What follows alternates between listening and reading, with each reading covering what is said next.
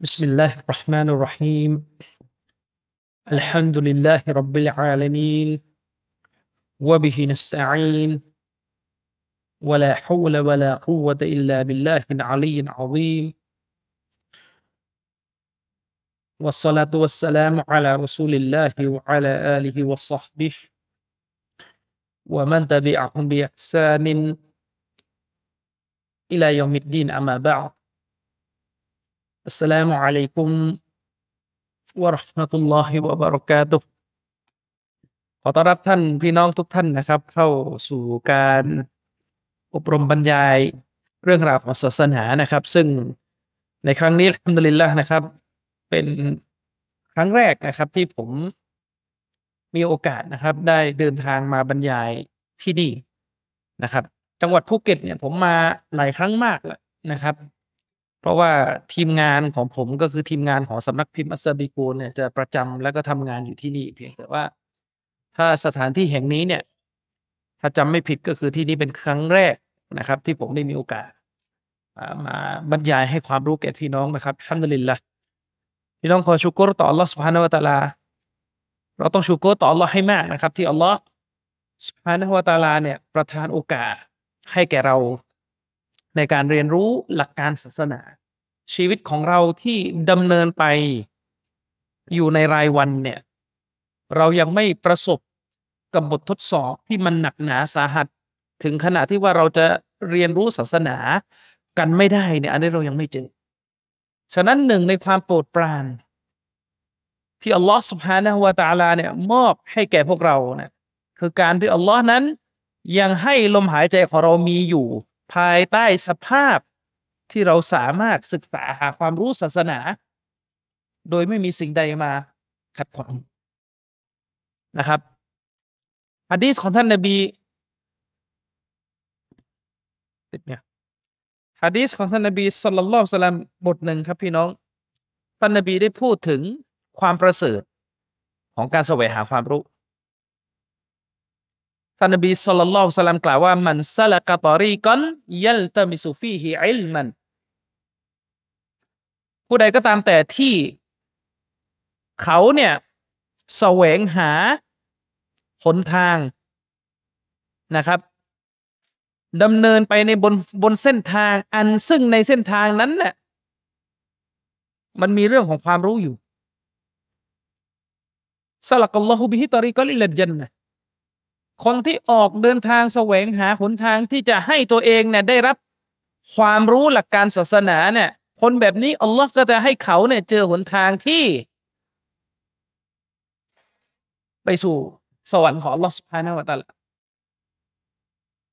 นะครับ ฉะนั้นเนี่ยผลตอบแทนสำหรับการแสวงหาความรู้เนี่ย มันคือสวรรค์ครับพี่น้อง เมื่อเราได้ยินคำว่าสวรรค์คือผลตอบแทนเนี่ยพี่น้องต้องทบทวนคำนี้ให้ดีนะครับ ว่าคำว่าสวรรค์เป็นผลตอบแทนเนี่ยมันคืออะไรคำว่าสวรรค์เป็นผลตอบแทนเนี่ยหมายถึงพี่น้องเนี่ย ได้รับรางวัลที่ยิ่งใหญ่ที่สุดที่ไม่มีสิ่งใดจะมาทดแทน รางวัลประการนี้ได้ฉะนั้นวันนี้เนี่ยพี่น้องทบทวนตัวเองดูว่า เวลาเราได้ยินฮะดีสได้ยินอันกุรอาน ที่อัลลอฮฺสุบฮานวตาลาระบุถึงรางวัลว่าจะได้สวรรค์จะได้สวรรค์เนี่ยวันนี้พี่น้องรู้สึกยังไงต้องทบทวนตัวเองดูนะครับ เพราะมันเกี่ยวข้องกับอีมานและมันจะเกี่ยวข้องกับพลังของเราในการทำอามันิบาดะพี่น้องเปรียบเทียบกับชีวิตประจำวันของพี่น้องอะ เวลาพี่น้องรู้นะครับ ว่าถ้าพี่น้องจะทำอะไรอย่างหนึ่งเนี่ย มันจะมีรางวัลในโลกดุนยาได้ตอบแทน เช่นง่าย ๆ ว่าถ้ามีคนมาชวนพี่น้องลงทุนน่ะมีคนมาชวนพี่น้องลงทุนน่ะว่าถ้าลงทุนแบบนี้พี่น้องจะได้กำไร เป็นเงินจำนวนเท่านั้นเท่านี้ เป็นหนึ่งล้านก็กี่ล้านก็ตามแต่เนี่ย เวลาพี่น้องฟังรางวัลตอบแทนเนี่ยพี่น้องรู้สึกตื่นเต้น อันนั้นเป็นธรรมชาติปกติของมัน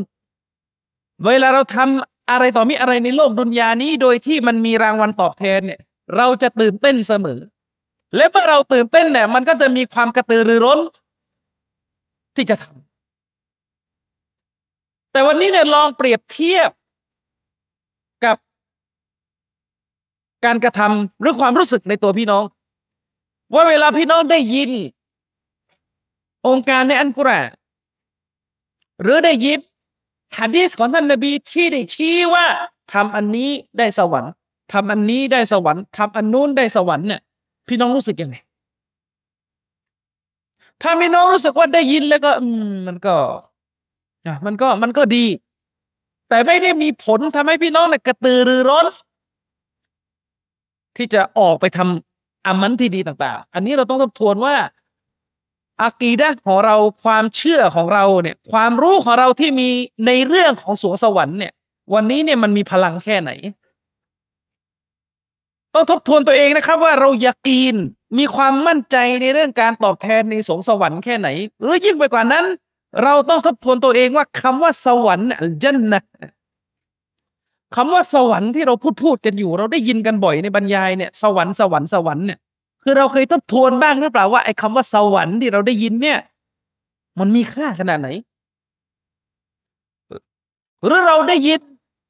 บ่อย แต่เรากลับ ขาดการตระหนัก และสุดท้ายการได้ยินนั้น มันก็มีผลเพียงแค่ ชาชิน ได้ยินบ่อยแล้วคำว่าสวรรค์แต่ไม่ได้มีผลในการทำให้มันเกิด รูปธรรมอะไรขึ้นมาในอามันของพี่น้อง ถ้าเป็นอย่างนี้เราต้องทบทวน และหนึ่งในวิธีการที่จะทำให้เราเนี่ย มีพลังขึ้นเวลาเราได้ยินเรื่องราว ที่ท่านนาบีหรืออันกุรอานเนี่ย ระบุถึง สิ่งต่างๆที่เราจะได้รับในสวรรค์เนี่ยคือการที่เราจะคอยทำให้ตัวเราเนี่ยรู้สึกตื่นเต้นรู้สึกมีพลังตลอดเวลาได้ฟังเรื่องราวในสวรรค์เนี่ยคือการที่หนึ่งเรียนรู้ เรียนรู้เรื่องราวของศาสนาให้มาก โดยเฉพาะอย่างยิ่งเรียนรู้เกี่ยวกับรางวัลต่าง ๆ ที่อัลลอฮ์จัดเตรียมไว้ในสวงสวรรค์ ให้แก่ผู้ที่ได้เข้านะครับ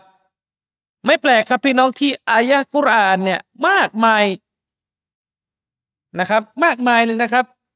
ไม่แน่ใจว่ามีใครเคยไปนั่งไล่นับหรือเปล่านะอายะกุรอานมากมายเลยที่พูดถึงสัญญาในสวงสวรรค์ แต่ในขณะเดียวกันถ้าเราฟังเรื่องสวรรค์อย่างเดียว อันนี้ต้องระวังนิดนึงถ้าเราฟังเรื่อง สวรรค์อย่างเดียว แต่เราไม่ฟังเรื่องนรก อันนี้เราก็จะขาดความพอดี เราก็จะขาดความพอดี พี่น้องครับ ถ้าพี่น้องกลับบ้านไปแล้วพี่น้อง เอาอันกุรอานนะเอากุรอานแปลไทยเข้าใจว่าน่าจะมีกันทุกบ้าน เอาอันกุรอานแปลไทยเนี่ยมาเปิดดู ไปดูยุดสุดท้ายในภาษาบ้านๆเราเรียกว่าอัลกุรอานหัวเล็กเนี่ยก็คือในส่วนสุดท้ายของอัลกุรอานยุดสุดท้ายยุดสามสิบถ้าพี่น้องไปนั่ง ไล่ดูนะครับ แล้วก็พิจารณาไปยังความหมายที่มีการแปล พี่น้องจะเห็นเลยว่า เมื่ออัลลอฮฺสุบฮานาอัลตลอฮทรงกำชับให้ผู้ศรัทธาเนี่ยทำการงานที่ดีและออกห่างจากความชั่วเนี่ยอัลลอฮฺสุบฮานาอัลลอฮเนี่ยจะเล่าเรื่องนรกและสวรรค์คู่กันอยู่เสมออืมอัลลอฮฺสุบฮานาตะลาเนี่ยจะเล่าเรื่องของนรก และสวรรค์เป็นของคู่กันอยู่เสมอ ถ้าพี่น้องไปดูในสุรอันนบะพี่น้องก็จะพบว่าอัลลอฮ์เนี่ยจะเล่าเรื่องของสวรรค์และนรกคู่กัน บางทีก็เล่าเรื่องของนรกก่อน แล้วก็ต่อด้วยเรื่องราวของสวรรค์ บางทีก็เล่าเรื่องราวของผู้ที่เป็นผู้ศรัทธาคำว่าผู้ศรัทธาก็คือผู้ที่จะพำนักอยู่ในสวรรค์ แล้วก็จะกล่าวเรื่องราวของผู้ปฏิเสธ นะครับ ผู้ที่จะต้องพำนักอยู่ในนรกอัลลอฮ์จะเล่าสองอย่างนี้ คู่กันอยู่เสมอทำไมต้องเล่าสองหลังสองอย่างนี้คู่กันอยู่เสมอ เพราะอัลลอฮ์สุภาโนตาลาเนี่ยต้องการให้ผู้ศรัทธาเนี่ยเกิดความสมดุล เกิดความพอดีในการเป็นมนุษย์ ในการเป็นบ่าวของอัลลอฮ์สุภาโนตาลาเรารู้กันว่าอัลลอฮ์เนี่ยสร้างเรามาเนี่ยเพื่อให้เราปฏิบัติต่อพระองค์นั่นคือเป้าหมายสูงสุด ว่ามาขลักตุลจินนวัลอินส์อิลลาลิยาบูดุนอัลลอฮ์บอกว่าเราไม่ได้สร้างข้าไม่ได้สร้าง มนุษย์และพวกจินมาเพื่ออื่นใดเลย นอกจากเพื่อสักการะอัลลอฮ์องเดียวเขาว่าเพื่อสักการะอัลลอฮ์องเดียวเนี่ยท่านอับดุลลาห์บินอับบาสรดิยัลลอฮุอันฮุมาเนี่ยได้อธิบายว่าเพื่อที่จะทำให้มนุษย์เนี่ย มอบเตาฮิด มอบการเคารพกราบไหว้แก่อัลลอฮ์องเดียว แล้วก็ละทิ้งชีริกขจัดชีริก ออกไปจากดุนยานี้ให้หมด ออกไปจากชีวิตของพวกเขาให้หมดทีนี้เวลาเราดูอายะกุรอานเนี่ยเราจะพบว่าอัลลอฮ์สุฮานาตะลาเนี่ยเวลาพระองค์ระบุในอันกุรอานเนี่ยอัลลอฮ์จะกล่าวคู่กันระหว่างนรกและสวรรค์นะครับอัลลอฮ์จะกล่าวคู่กันระหว่างนรกและสวรรค์ إن جهنم كانت مرصادا للطاغين مآبا لابثين فيها นะครับอัลลอฮ์ได้กล่าวไว้ในกุรอานนะครับว่าอัลลอฮ์จะเตรียมนรกไว้นะครับ นรกเนี่ยจะเป็นสิ่งที่คอยสอดส่องคอยสอดส่องจับกุมผู้ที่อัลลอฮ์ตัดสินให้ลงนรก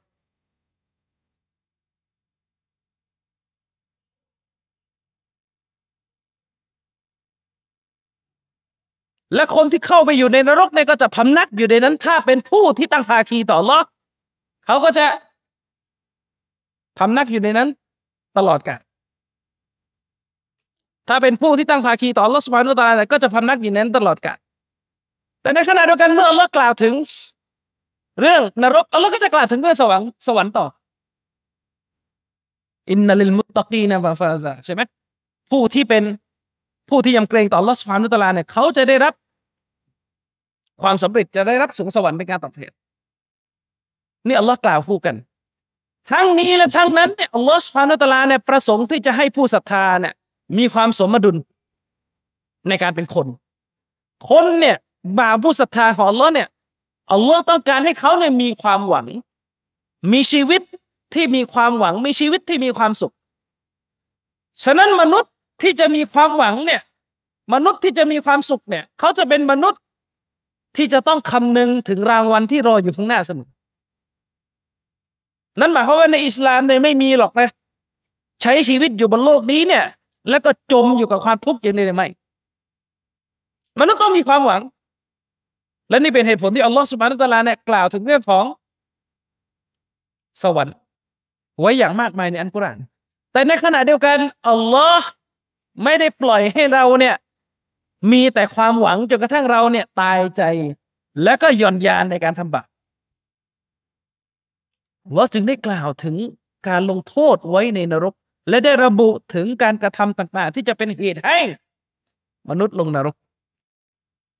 ฉะนั้นมนุษย์เนี่ยเมื่อเราพิจารณาถึงสิ่งที่อัลลอฮ์ทรงดำรัสไว้ในกุรอานเนี่ยเราจะต้องคำนึงอยู่เสมอว่า เราเนี่ยจะต้องมีทั้ง ความรู้สึกปลื้มปิติ ความรู้สึกที่เปี่ยมความหวัง ความรู้สึกที่ดีใจความรู้สึกที่รอจะได้เข้าสวรรค์ในวันข้างหน้า และก็จะต้องมีความรู้สึกกลัวเหรอกลัวไฟนรก จะต้องมีความรู้สึกกลัวในไฟนรก วันนี้กลับมาทบทวนตัวเองดูนะครับพี่น้อง ว่าวันนี้เราฟังเรื่องราวของศาสนาในเวลาเราเชิญอาจารย์มาบรรยายศาสนาก็ตามแต่ เราชอบฟังหัวข้อที่เป็นเรื่องของสวรรค์อย่างเดียว และเราละเลยหัวข้อที่เป็นเรื่องของนรกหรือเปล่า บรรยายศาสนาหรือการรับความรู้ศาสนาเนี่ยนะครับ พี่น้อง อย่าใช้ลักษณะของการฟังในเรื่องที่เราแค่อยากฟัง อย่าแสวงหาความรู้ในลักษณะที่ว่าฟังในเรื่องที่มันถูกจิตถูกใจเรา แต่เรื่องไหนที่มันขัดใจเราเราไม่ฟัง เราไม่ชอบ อย่า ผมเชื่อว่าพี่น้องก็รู้นะครับ ว่าถ้าวันนี้เนี่ย ไม่มีโต๊ะครูคนใดเนี่ยนะกล้าบรรยายศาสนาในเรื่องที่ไปห้ามปรามความผิด ห้ามปรามบาปที่อยู่ในชีวิตพี่น้องถ้าไม่มีโต๊ะครูคนไหนกล้าบรรยายเพียงเพราะต้องการเอาใจเนี่ยโต๊ะครูไม่ได้ทำให้พี่น้องเนี่ยเข้าใกล้สวรรค์มากขึ้น ถ้าวันนี้เนี่ย พี่น้องตั้งเงื่อนไขกับผมเลยว่ามาบรรยายศาสนาเนี่ย ห้ามบรรยายว่ามีอะไรเป็นบาปในชีวิตประจำวัน แต่ให้บรรยายเรื่องที่ฟังแล้วเนี่ยมันสบายใจเนี่ยต่อให้ผมรับตามข้อเสนอของพี่น้องนะ พี่น้องก็ไม่ได้เข้าสวรรค์ไกลขึ้นกว่าเดิม เพราะในความเป็นจริงแล้วในคำพูดมนุษย์เนี่ยมันช่วยเลยพี่น้องไม่ได้คำพูดของมนุษย์ที่จะเอาใจพี่น้องหรือที่จะขัดใจพี่น้องเนี่ย มันไม่ได้มีผลโดยตรงนะครับ ที่จะทำให้พี่น้องได้เข้าสวรรค์ หรือลงนรก คำพูดของมนุษย์เนี่ยอยู่ในฐานะสิ่งที่ชี้แนะเท่านั้น ถ้ามนุษย์คนนั้นชี้แนะด้วยหลักการศาสนาให้ถูกต้อง แต่สิ่งที่จะทำให้พี่น้องเนี่ยเข้าสวรรค์และลงนรกเนี่ย ความเมตตาของเราประกอบกับอามันของพี่น้อง ประกอบกับอามันของพี่น้องนะครับ ฉะนั้นวันนี้ทบทวนตัวเองนี่เกริ่นนำก่อนนะครับ ว่าทบทวนตัวเองดู ทบทวนตัวเองดูว่า วันนี้เราฟังเรื่องราวของศาสนาเนี่ย เราฟังยังไง ในหนึ่งปี เคยทบทวนตัวเองดูบ้างหรือเปล่าว่าในหนึ่งปีเนี่ย เราฟังบรรยายเรื่องราวของศาสนาเนี่ย ในหนึ่งปีเนี่ย เราฟังเนื้อหาประมาณไหน อย่างที่ผมบอกเมื่อกี้ถ้าเราต้องการรับความรู้ศาสนา ให้เป็นไปตามกรอบของอัลกุรอาน นะครับ พี่น้องต้องฟังสองส่วนเลยนะส่วนที่เป็นเรื่องราวที่ทำให้เรามีความหวังทำให้เรามีความสุข เช่นบรรยายศาสนาที่มีเนื้อหาเกี่ยวกับการทำอามันการบริจาคนะครับ สวรรค์เลยก็ตามแต่ แต่ในขณะเดียวกันพี่น้องก็ต้องฟังเรื่องราวของศาสนา ในหัวข้อที่เตือนให้พี่น้องเนี่ยออกห่างจากไฟนรก เพราะอะไรครับพี่น้อง เพราะถ้าพี่น้องเนี่ยฟังแต่เรื่องราวเกี่ยวกับการทำดีและได้เข้าสวรรค์ แต่พี่น้องไม่รู้ว่าในชีวิตของพี่น้อง มันมีอะไรบ้างที่เราทำบาปแล้วมันจะเป็นเหตุให้ลงนรกเนี่ยพี่น้องจะปลอดภัยจากไฟนรกได้อย่าง ได้อย่างไรครับ ผมยกตัวอย่างนะครับ เวลาเราเรียนเรื่องราวของการละหมาด เวลาเราเรียนเรื่องราวของการละหมาดเนี่ย ผู้รู้เนี่ยที่สอนพี่น้องเกี่ยวกับการละหมาดที่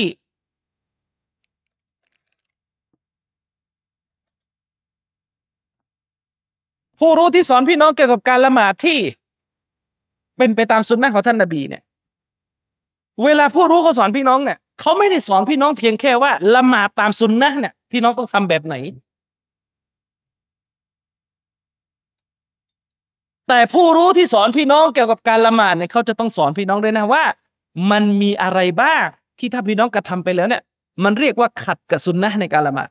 หรือร้ายแรงไปกว่านั้น คือถ้าทำไปแล้วทำให้การละหมาดเป็นโมฆะ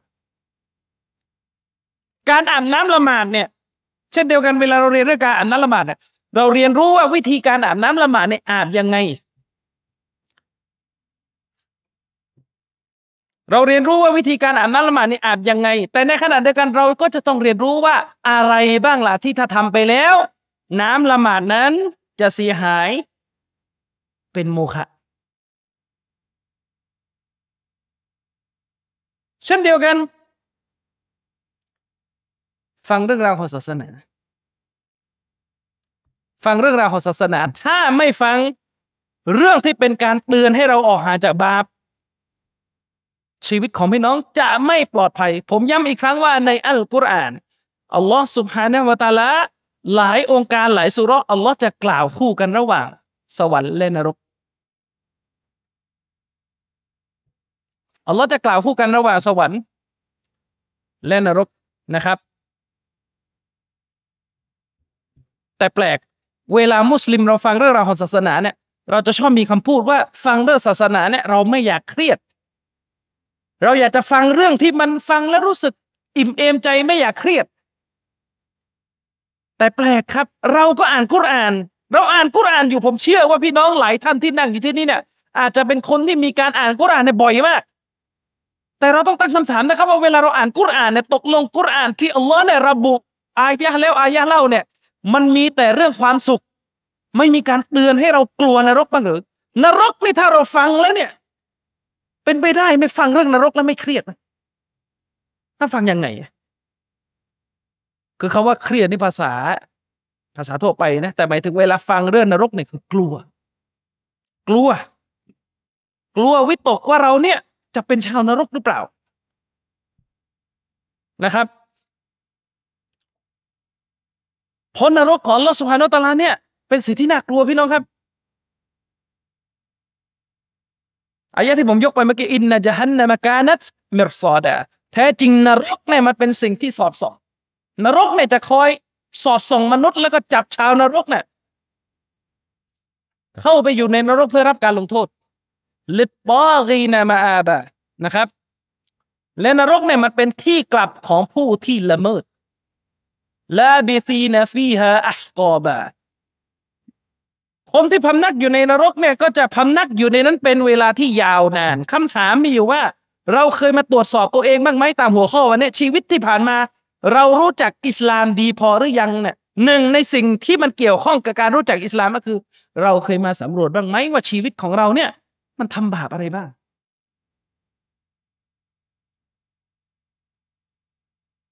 วันนี้นี่ถ้าผมถามพี่น้องนะครับ บาปใหญ่มีกี่ข้อ พี่น้องตอบได้ไหมบาปใหญ่นี่มีกี่ข้อศาสนาเนี่ยเรารู้กันว่าบาปเนี่ย มันแบ่งเป็นบาปใหญ่หรือบาปเล็ก ทีนี้ถามไปก่อนว่า ก่อนจะไปคุยบาปเล็กกันนะถามพี่น้องกันว่า บาปใหญ่นี่มีกี่ข้อ เอาคร่าวๆนะ นักวิชาการเนี่ย เคยนับเคยแบ่งกันดูว่าบาปใหญ่เนี่ยประมาณเจ็ดสิบกว่ากว่าบาปใหญ่นี่มีประมาณเจ็ดสิบกว่าข้อ และคำถามมีอยู่ว่า บาปใหญ่ที่มีเจ็ดสิบข้อเนี่ย เรารู้ไหมว่าในนั้นมันมีอะไรบ้าง เรารู้ว่ามีบาปใหญ่เนี่ย ถึงยี่สิบข้อบ้างหรือยัง ถ้าเราตอบว่าไม่รู้ และคำถามต่อมาคือแล้วเมื่อไหร่จะรู้ เมื่อไหร่เราจะรู้บ้างว่ามันมีบาปใหญ่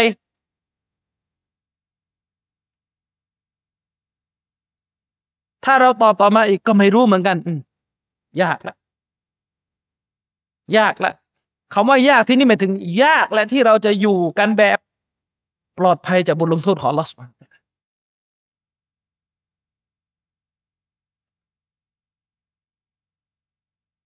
ฉะนั้นเนี่ยผมแนะนำข้อแรกก่อนนะครับ กลับบ้านไป ตั้งใจไปศึกษาดู ว่าในชีวิตของเราเนี่ย เราไปเจือปนเราไปเกี่ยวข้องกับสิ่งที่เป็นอัลกบาเอสกับสิ่งที่เป็นบาปใหญ่มากน้อยแค่ไหน เพราะอะไรรู้ไหมครับพี่น้อง เรื่องหนึ่งฟังดี ๆ เลยนะ มุสลิมหลายท่านเนี่ย เข้าใจประเด็นนี้คาดเคลื่อนกันมาก มุสลิมหลายท่านเนี่ยมีลักษณะที่เป็นลักษณะที่ไม่ดีอยู่อย่างหนึ่งนะ คือเราจะพบมุสลิมหลายท่านเนี่ยที่มีลักษณะว่าเออบาปเนี่ยทำทำไปเถอะ เดี๋ยวค่อยไปทำความดีส่วนอื่น ทดแทน มุสลิมหลายท่านเนี่ยตายใจในเรื่องการทำบาปเนี่ย เพราะไปติดว่า อืมทำไป เดี๋ยวทำอามันอื่นทดแทน เดี๋ยวทำอามันอื่นทดแทน ทีนี้บางคนเนี่ยก็เลยคิดแบบหัวหมอตายใจอีกว่าโอ้โหในหนึ่งปีเนี่ย ในหนึ่งปีเนี่ยมัน มันมีอามันต่างๆ ที่สามารถลบล้างบาปนี่เยอะนะถือศีลอด อันนั่นถือศีลอดอันนี้ใช่ไหมนะไปทำฮัจจ์อีก บริจาคอีกอะไรต่อมีอะไรอีก มุสลิมหลายท่านเนี่ยมีลักษณะเนี่ยเข้าใจประมาณนี้ว่า บาปเนี่ยนะโอเค มันเป็นบาปแต่ว่าทำไปแล้วก็ทำอามันก็ล้างแทนกันได้ ทีนี้ก็เลยตายใจอยู่กับการทำบาป เพราะไปคิดว่า ทำอามันนี้ลบบาปตลอดปีทำอามันนี้ลบบาปตลอดปี พี่น้องครับคำถามให้คิดง่ายๆว่าถ้าการทำอันนั้นการทำการงานที่ดีเนี่ย มันสามารถลบบาปได้จริงเนี่ย การเตาบะเนี่ย จะไม่มีความหมายอะไรเลย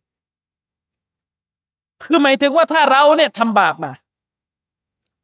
และเราเนี่ยก็สามารถลบล้างบาปนั้นด้วยการไปทำอามันอื่น ทดแทน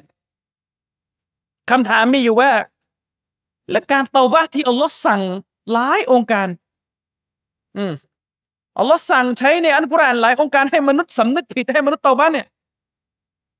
แล้วการเตาบะจะมีความหมายอะไรในเมื่อ ต่อให้เราไม่เตาบะเราก็ลบบาปได้อยู่ดีด้วยการไปทำอามันส่วนอื่นอะคำถามนะอันนี้ผมถามตกลงเนี่ย เอาบาปใหญ่ก่อนนะ ตกลงบาปใหญ่เนี่ย ลบได้ไหมด้วยการที่ไปทำอามันอื่น สมมติว่าถ้าเราทำบาปใหญ่ตัวหนึ่งมาอาเช่น ยกตัวอย่าง เช่นว่าเราเรากินดอกเบี้ย สมมติว่าเราเนี่ยไปกินดอกเบี้ย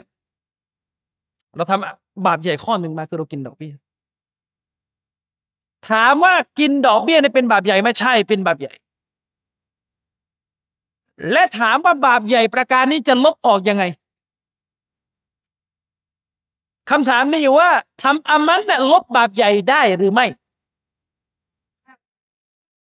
ทำอามันเนี่ยลบบาปใหญ่ได้หรือไม่อะลบได้ไหม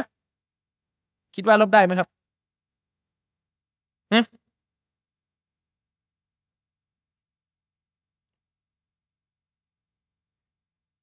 ฮะลบได้ไหม ถ้าเราตอบว่าลบได้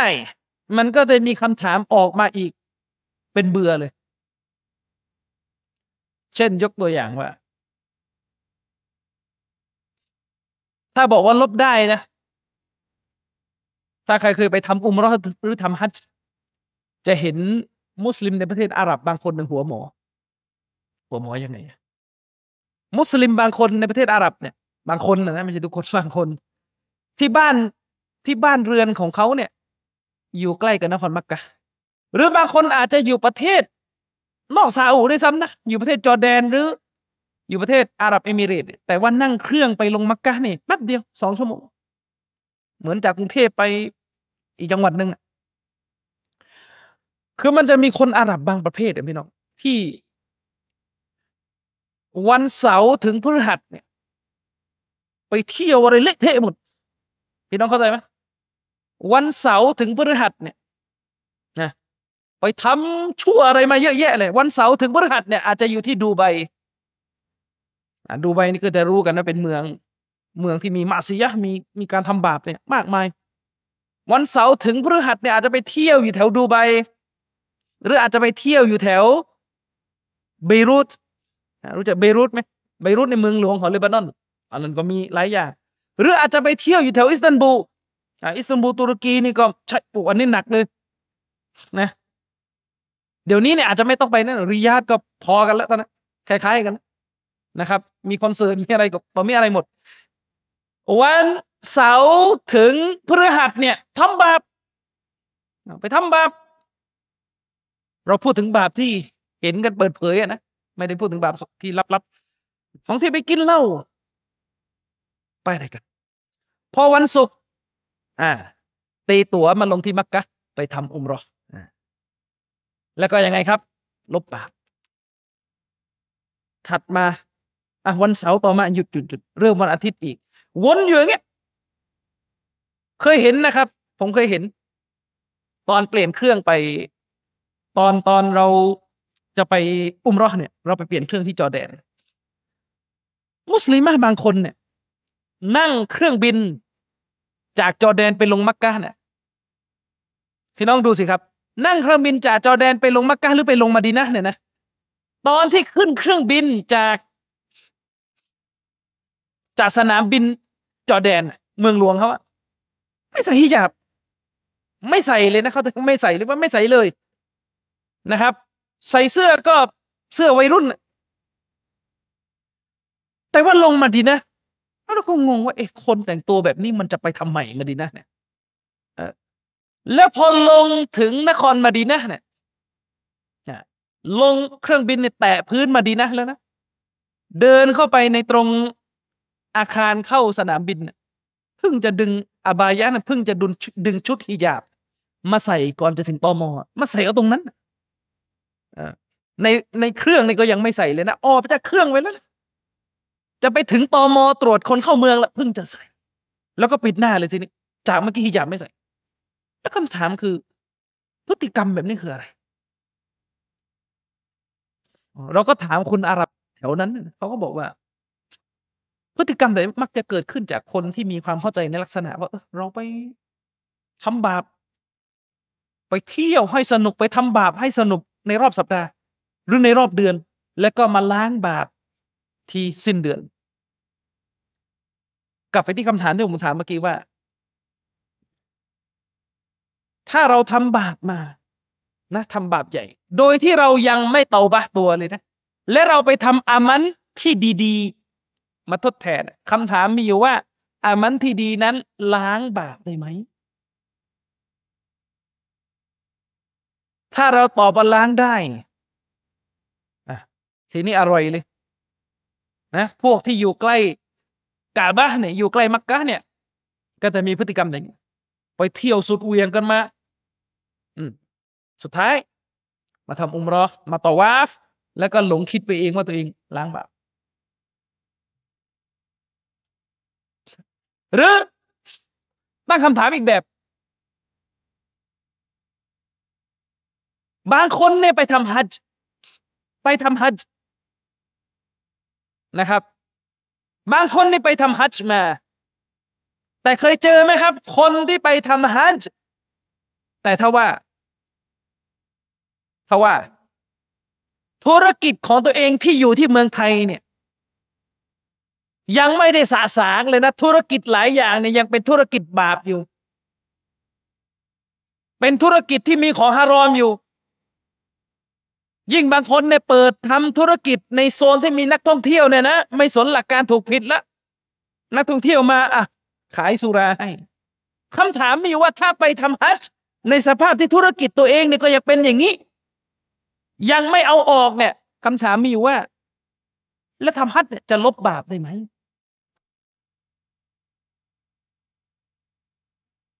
คำตอบที่ถูกต้องในเรื่องนี้ก็คือ การทำอามัน ใด ๆ ก็ตามแต่ ถ้าคนที่ทำบาปเนี่ย ไม่เตาบะตัวนะ ถ้าคนที่ทำบาปใหญ่ ไม่เตาบะตัวจากบาปใหญ่ ต่อให้ทำอามันมากแค่ไหนอามันนั้นจะไม่สามารถไปลบบาปใหญ่ได้ พูดให้เข้าใจง่าย ๆ ก็คือ บาปใหญ่ จะหมดไปจากมนุษย์ด้วยกับประตูประตูเดียวต่อบาตัว อะมันลบบาปใหญ่ไม่ได้ เพราะถ้าเราบอกว่าอะมันลบบาปใหญ่ได้ มนุษย์ จะทำบาปกัน โดยไม่ละทิ้ง การทำบาปอย่างแน่นอน ถ้าเราบอกว่าทำอามันลบบาปใหญ่ได้ ยกตัวอย่างเช่น พี่น้อง คนคนหนึ่งติดหนี้คนหนึ่งอยู่ มีเงินเนี่ยมีความสามารถที่จะคืนหนี้นะแต่ไม่คืน เป็นบาปไหมบาป มีความสามารถจะจ่ายหนี้แต่ไม่คืนเนี่ยเป็นบาปนะ และทีนี้ถ้าบอกว่าทำบาปใหญ่ และลบล้างอ่าทำอามันแล้วลบล้างบาปใหญ่ได้ทีนี้ไม่ต้องคืนแล้วนี่ ไปทำอามันแทน อันนี้ไม่ใช่ ฉะนั้นในอิสลามเนี่ย สิ่งที่เป็นบาปใหญ่ถ้าทำไปแล้ว จะหมดไป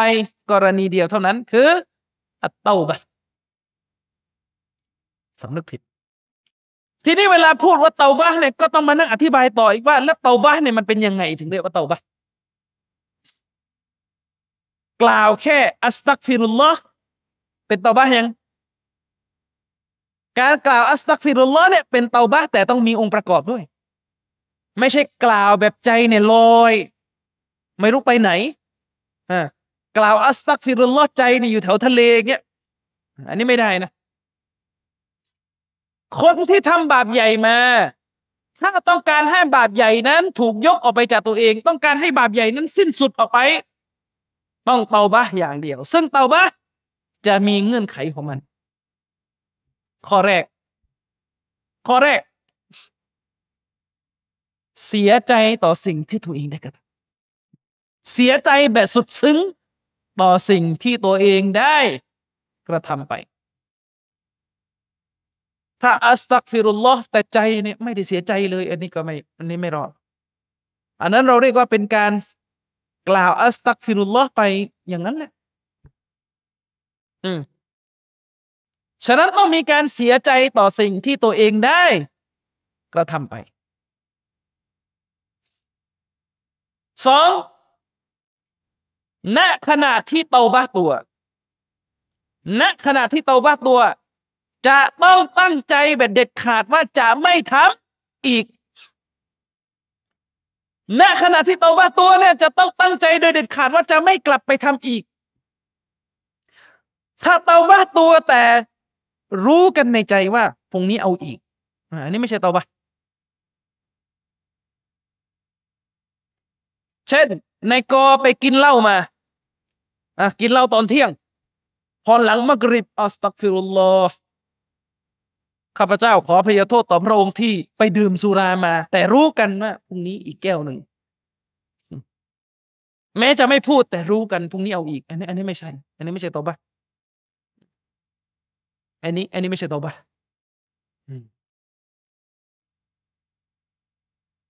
นะครับ เสียใจละทิ้งเด็ดขาดละทิ้งเด็ดขาดเลยณขณะที่เตาบ้านเนี่ยละทิ้งไปแล้ว แล้วข้อที่สามมันคือจะต้องไม่หวนกลับไปกระทำอีก ตั้งใจเลยว่าจะไม่กลับไปกระทำอีก และข้อที่สี่อันนี้ในกรณีที่เราเนี่ยทำบาปใหญ่ และเป็นบาปใหญ่ในลักษณะของการละเมิดฮักกุลาดับ คือบาปใหญ่มันมีสองอย่างในศาสนา บาปใหญ่ที่เป็นการละเมิด สิทธิของอัลลอฮ์กับบาปใหญ่ที่เป็นลักษณะของการละเมิดสิทธิของมนุษย์ด้วยกัน บาปใหญ่ที่ละเมิดสิทธิ์ของอัลลอฮ์เนี่ยอย่างเช่น ดื่มสุรามา อย่างเช่นทิ้งละหมาดมา อันนี้ก็ต้องไปตอบ้าต่ออัลลอฮ์แต่ถ้าเป็นบาปใหญ่ในลักษณะที่ไปละเมิด สิทธิ์ลูกหลานอาดัมอันนี้ต้องต้องคืนสิทธิ์ด้วย มีสามข้อแรกเมื่อกี้แล้วนะ แล้วก็เพิ่มข้อที่สี่ก็คือ ไปคืนสิทธิ์ให้เขาด้วย เคยไปละเมิดสิทธิ์อะไรแกเขาในไปคืนเขาสัก อืม ทีนี้พี่น้องครับ ถ้าเราเข้าใจตรงนี้นะว่า บาปใหญ่ทำไปแล้วเนี่ย ไม่สามารถที่จะลบออกด้วยการไปทำอามันที่ดีอย่างอื่นมาทดแทนเนี่ยนะ เป็นหน้าที่ของพี่น้องครับ ที่จะต้องไปศึกษาดูว่าในชีวิตของพี่น้องเนี่ย เรามีบาปใหญ่อะไรมา มาเกี่ยวข้องกับชีวิตของเราบ้างพอถ้าพี่น้องไม่เรียนรู้เลยว่ามันมีบาปใหญ่อะไรบ้างนะพี่น้องทำอามันมากแค่ไหน บาปใหญ่นั้นก็ไม่ถูกเอาออก และบาปใหญ่เนี่ยคือประตูที่เป็นสาเหตุของความเดือดร้อนในชีวิตเนี่ย หลายอย่าง มนุษย์หลายคนดูอาถูกไปกั้นขออะไรอัลลอฮ์แล้วก็ไม่ได้ต้องถามตัวเองครับว่าทำไมถึงไม่ได้ ไปตรวจสอบชีวิตดู มีบาปใหญ่เจอปนอยู่ เช่น กินขอฮารอมอย่างนี้เป็นต้นฉะนั้นวันนี้ข้อแรกก่อนที่ให้ไป เราตั้งคำถามในบรรยายวันนี้ว่า ชีวิตที่ผ่านมารู้จักอิสลามดีพอหรือยังเนี่ยข้อแรกถามนะครับว่า ชีวิตที่ผ่านมาเนี่ย เราเข้าใจคำว่าบาปใหญ่ดีหรือยัง บาปใหญ่ในศาสนาเนี่ยเราเข้าใจดีหรือยังว่า มันมีความร้ายแรงขนาดไหน มันทำอามันลบได้ไหมนะครับ ทีนี้บางคนอาจจะตั้งคำถามว่าอาจารย์ แต่เราก็ได้ยินฮะดิษหลายๆบทนะ ที่ท่านนบีบอกว่าใครทำอามันนี่อัลลอฮ์ลบบาปให้ใครทำอามันนี่อัลลอฮ์ลบบาปให้ เช่นฮะดิษที่พูดถึงการไปทำฮัจจ์แล้วเป็นฮัจจ์ที่สมบูรณ์แบบฮะดิษระบุว่าอัลลอฮ์เนี่ยจะทรงลบบาปให้เขาเสมือนเด็กที่เกิดเกิดใหม่แล้วฮัดดิสนี้เนี่ยจะหมายถึงยังไงถ้าอาจารย์บอกว่าทำอามันและลบบาปใหญ่ไม่ได้ แล้วทำไมฮัดดิสนี้นบีถึงบอกว่า คนที่ไปทำฮัจจ์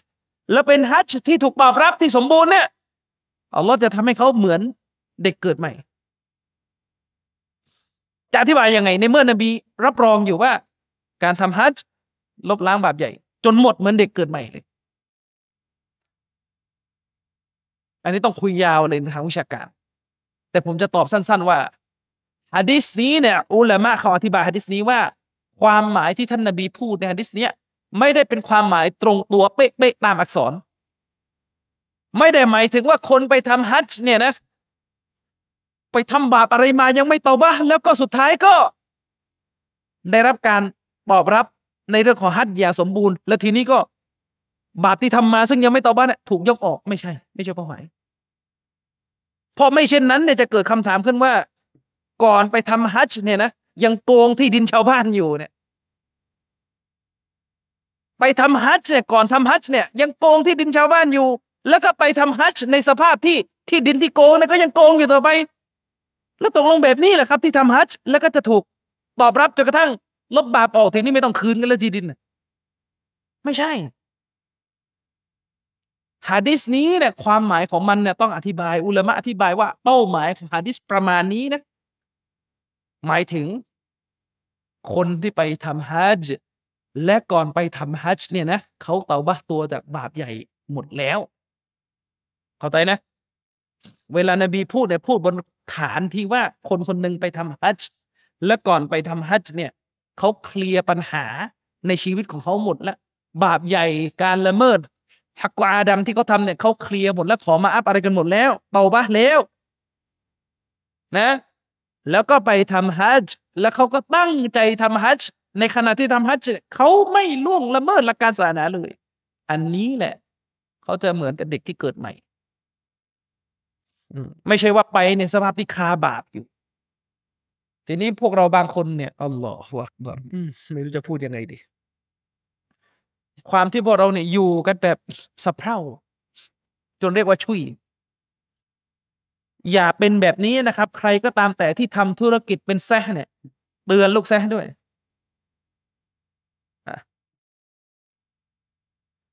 เวลาเรานั่งเครื่องบินไปประเทศอาหรับ เพื่อไปทำอุมรอและฮัจจ์พี่น้องครับเครื่องบินสมัยเนี่ยไปเอาอะไรมากไม่ได้ บนเครื่องเนี่ยมันมีของมาซียะเนี่ยเต็มไปหมด มีอะไรของมาซียะบนเครื่อง บอกให้เป็นสายการบินในประเทศอาหรับนะ มีอะไรครับ มีละครให้ดู หมายถึงว่าตรงหน้าจอที่เก้าอี้มันจะมีเขาเรียกอะไร เหมือนภาพยนตร์มีเพลงมีอะไรให้กดดูอะนี่คือสายการบินของอาหรับนะที่พูดนี่สายการบินอาหรับ ถ้าสายการบินฝรั่งกันไม่เหมือนแล้วเลิกพูด อันนี้คือสายการบินของอาหรับเนี่ยทีนี้พวกเราในความสะเพร่าเนี่ย ความขอโทษนะใช้คำว่าความชุยเลยเนี่ย เราจะไปทำฮัจเราจะไปทำอุมรอเสียเงินกันเป็นหมื่นเป็นแสนเนี่ย จะไปเอาผลบุญเนี่ยนะนั่งอยู่บนเครื่องในกี่ชั่วโมงครับ จริงๆอะหกเจ็ดชั่วโมง อดกันไม่ได้พี่น้องครับ สภาพที่เห็นคืออะไรครับ พอเครื่องขึ้นไปสักพักหนึ่งพอสัญญาณเตือนไอ้เข็มขัด หมดไปแล้วอ่าหมายถึงว่าสามารถลุกขึ้นเข้าห้องน้ำอะไรได้ตามสบายแล้วอ่าตอนนั้นเป็นไงครับ เปิดแล้วเปิดแล้วกดดู นี่คณะที่ไปทำอุมรอและฮัจจำนวนไม่น้อยเป็นอย่างนี้ เปิดดูแล้วหนัง เปิดดูหนังฝรั่ง เปิดดูอะไรนี่เห็นกันบนเครื่อง หนักไปกว่านั้นนะอูซุบิลลาฮิมินซาลิก คนนำชาวบ้านไปทำฮัจไปทำอุมรอเนี่ยเอาเองด้วยแล้วจะไปแก้อะไรถ้าระดับนักวิชาการเป็นกันซะอย่างนั้น ผมถึงบอกไงว่า คนที่ทำแซแล้วมีเจตนาอีคลาสเพื่ออัลลอฮ์จริง ๆ เนี่ย ขออัลลอฮ์ตอบแทนนะครับ เพราะชาวบ้านต้องพึ่งพาท่านในการไปทำฮัจจ์แต่ถ้ามีลักษณะการเมือง เป็นธุรกิจผลประโยชน์ เช่น คนที่มาใช้บริการบริษัทตัวเองเนี่ยทำบาปไม่กล้าตื่น พอขึ้นเครื่องปุ๊บชาวบ้านที่ใช้บริการของบริษัทตัวเอง เปิดละครดูเปิดหนังดูเปิดเพลงฟัง ตัวเองก็เห็นอยู่ต่างๆไม่กล้าเตือน เพราะอะไรครับ เดี๋ยวเตือนมากรอบหน้าไม่มาแล้วอันนั้นก็รับไป อันนั้นก็รับไป อันนี้พูดกว้างๆนะไปเช็คกันดูแล้วกันใครเป็นอย่างไรอ่าด้วยเหตุนี้เองมีคนพี่น้องหลายท่านนี่ยมาพูดกับผมนะบอกว่าอาจารย์ สำนักพิมพ์ซาบิกูลเนี่ยน่าจะทำบริษัทฮัจด้วย มีคนอยากไป ผมบอกว่าเอออย่ามากับผมนะรอบเดียวเจ๊งนะครับ รอบเดียวเจ๊งเพราะว่าอะไรครับ เพราะว่าถ้าเราเนี่ยต้องการทำบริษัทฮัจและเซที่มันควบคุมสมาชิก ควบคุมลูกค้าที่มาใช้บริการของเราเนี่ยให้มันอยู่ในกรอบจริง ๆ เนี่ย อืมทะเลาะกันตั้งแต่ก่อนขึ้นเครื่อง ยกตัวอย่างเช่น ก่อนจะขึ้นเครื่องอะไปอยู่ที่สนามบินนะส่วนใหญ่คนไทยเราเป็นยังไงครับ ถ่ายรูปกัน ถ่ายรูป ผู้หญิงถ่ายรูป ถ่ายเสร็จทำอะไรต่อครับ โพสต์ลง Facebook ไม่ต้องไปละทะเลาะกันก่อนขึ้นเครื่องแน่นอนนึกออกไหมทะเลาะกันก่อนขึ้นเครื่องนี่แหละปัญหา อืมแต่ถ้าไม่ทำมันก็ ลำบากชาวบ้าน ฉะนั้นก็ทำต่อไปนี่พูดไม่ได้ห้ามนะ ก็ให้ทำต่อไปแต่หาวิธีการดูว่าเราจะควบคุมลูกค้าของเราให้มันอยู่ในกรอบอย่างไรนะครับอะสรุปข้อแรก พี่น้องครับ การทำอามัน ไม่สามารถลบล้างบาปใหญ่ได้ สิ่งที่จะลบล้างบาปใหญ่ได้ คือการเตาบาตัวในข้อแรก ฉะนั้นไปตรวจสอบตัวเองดูนะครับว่า เรามีบาปใหญ่ในชีวิตประจำวันอะไรบ้าง แต่ผมจะยกตัวอย่างของบาปใหญ่ที่ท่านนบีได้ยกตัวอย่าง และเป็นบาปใหญ่ที่มีผลอย่างมาก ต่ออุมมาอิสลามพี่น้องครับ ทุกวันนี้เนี่ย ผมเชื่อว่าพี่น้องหลายท่านเนี่ย ก็คงรู้ ว่ามุสลิมและประชาชาติอิสลามทั้งหมดณเวลานี้อยู่ในสภาพที่อ่อนแอ พวกเราทั้งหมดอยู่ในสภาพที่อ่อนแอ ความอ่อนแอของมุสลิมในเวลานี้เนี่ยไม่ได้อ่อนแอแค่ธรรมดานะครับ อ่อนแอจนกระทั่งเลือดและชีวิตของมุสลิม ไม่มีความหมาย ในสายตาของศัตรูของเราหมายความว่ามุสลิมตกอยู่ในสภาพผู้ที่ถูกละเมิด ถูกอาธรรม ถูกเข็นฆ่าถูกหลังเลือด เราจะเห็นนะครับว่าทุกวันนี้เนี่ย องค์กรหลายองค์กรเนี่ยเป็นห่วงแม้กระทั่งชีวิตของสุนัขเป็นห่วงแม้กระทั่งชีวิตของสัตว์ มีองค์กรมากมายที่จัดตั้งขึ้นมา เพื่อป้องกันการละเมิดสัตว์ และเราลองเปรียบเทียบดูนะครับว่าสัตว์ที่องค์กรหลายองค์กรพยายามปกป้องกับชีวิตของมุสลิมณเวลาเนี้ยเขาเห็นค่าได้มากกว่ากัน เราไม่ปฏิเสธ ว่ามุสลิมทั่วโลกในเวลานี้เลือดของพวกเขาเนี่ยถูกละเมิด ไม่ใช่แค่ที่ปาเลสไตน์อย่างเดียว ทั่วโลกครับ ทั่วโลก ไม่ใช่แค่ที่ปาเลสไตน์อย่างเดียว บางคนบอกว่า ถ้าเราเนี่ยเรียนอักีดะเรียนหลักศรัทธา แต่เราไม่สนใจชะตากรรมของพี่น้องที่ปาเลสไตน์เท่ากับว่าเราไม่ได้เรียน นะครับ เท่ากับว่าไม่ได้เรียน คือถ้าพูดสำนวนแบบนี้นะมันจะพูดได้หมด ถ้าเราไปเรียนต่างประเทศมาเรียนศาสนามา แต่กลับมาแล้วก็ไม่สอนเตาฮีดเท่ากับว่าไม่ได้เรียน หรือเราเรียนรู้เรื่องละหมาด เราเรียนรู้เรื่องละหมาดซุนนะและเราไม่ละหมาดซุนนะเท่ากับว่าเราไม่เรียนไหม ใครเขาพูดอย่างนั้นนะการหาความรู้เนี่ย เป็นผลบุญ แต่เป็นปกติแล้วครับ คนบางคนอาจจะหาความรู้ แต่ก็บกพร่อง ไม่สามารถทำทุกอย่างที่รู้ได้ ตกลงนี่เขาไม่ได้บุญในเรื่องการเรียนหรือไงตกลงเราเรียกว่าเขาไม่ได้เรียนหรือไง ทุกวันนี้เนี่ย ยอมรับไหมครับว่าเราเรียนรู้การละหมาดซุนนะจากท่านนบีหลายๆข้อ แต่เราทำไม่หมด หรือมีใครจะบอกผมเนี่ยทำหมดเลยครับละหมาดซุนนะ ตกลงในถ้าไม่ทำแสดงว่าไม่เรียนใช่ไหมอันนี้อันนี้ตะกะอะไรอย่างเงี้ยไม่ใช่นะครับ ประการต่อมา เวลาเราบอกว่าเราไม่สนใจหรือ ไม่สนใจสิ่งที่พี่น้องของเราได้รับการละเมิดเนี่ยไอ้คาว่าไม่สนใจหมายถึงอะไรก็ต้องอธิบายว่าไม่สนใจหมายถึงอะไร ผมพูดในผมต้องการจะบอกว่า ณวันนี้เนี่ย ชีวิตของมุสลิมถูกละเมิด และบางครั้งเนี่ย ชีวิตที่ถูกละเมิดเนี่ย ไม่ได้อยู่ไกลไปจากเราหรอกครับ บางทีอยู่ใกล้ๆเราเนี่ย เราก็มองกันไม่เห็น หรือบางทีเราก็เงียบเพราะเรากลัวพี่น้องเคยตามข่าวไหมคดีโรฮิงญาที่สงขลาโรฮิงญาเนี่ยมุสลิม พี่น้องร่วมศาสนาของเราเคยตามข่าวไหมครับ คดีโรฮิงญาเนี่ยสงขลาเนี่ยอยู่ไม่ไกลจากภูเก็ตกี่กิโล ผมเนี่ยบ้านเกิดอยู่ยะลาเนี่ยสงขลาจากยะลาเนี่ยประมาณร้อยกว่าโลเองนะคดีโรฮิงญาที่สงขลาเนี่ยเคยได้ยินข่าวไหมที่ว่ามีนายตำรวจคนหนึ่งมาเปิดโปงการค้ามนุษย์การเข่นฆ่าโรฮิงญาเนี่ยจนกระทั่งตำรวจคนนี้อยู่ไทยไม่ได้ตอนนี้หนีไปอยู่ต่างประเทศแล้วนั่นพี่น้องของเรา นั่นก็พี่น้องเรา นี่ตอนนี้พี่น้องมุสลิมโดน รังแกทั่วโลก พี่น้องปาเลสไตน์ก็โดนรังแกพี่น้องมุสลิมในโรฮิงญาก็โดนรังแกพี่น้องมุสลิมในแคชเมียร์ก็โดนรังแกพี่น้องมุสลิมในฟิลิปปินส์ก็โดนรังแกและอีกหลาย ๆ ที่ เราเองอะพี่น้องครับ เราก็หวัง ขอดุอาต่ออัลลอฮ์ว่าอัลลอฮ์เนี่ยจะปลดพวก พวกเขาพี่น้องของเราที่ถูกรังแกเนี่ยให้รอดพ้นไปจากสภาพนั้น และเราก็หวังว่าเราจะไม่โดนบททดสอบแบบนั้น แต่พี่น้องครับ ผมอยากให้พี่น้องฟังฮะดิษนบีบทหนึ่งถ้าเราบอกว่าเราเชื่อ ในสิ่งที่นบีพูดแบบสุดหัวจิตหัวใจ จงฟังฮะดิษนบี นบีได้พูด ถึงเหตุผลหนึ่งที่จะทำให้ มุสลิม ประสบกับความตกต่ำนบีบอกว่าอิซาตบายะตุมเบลอีนะท่านนบีบอกว่าเมื่อใดก็ตามแต่ ที่พวกท่านแลกเปลี่ยนทำการซื้อขาย ด้วยกับระบบที่ภาษาอาหรับใช้คำว่าอัลอีนะอัลอีนะหมายถึงระบบการค้าขายที่มันเป็นดอกเบี้ยรูปแบบหนึ่ง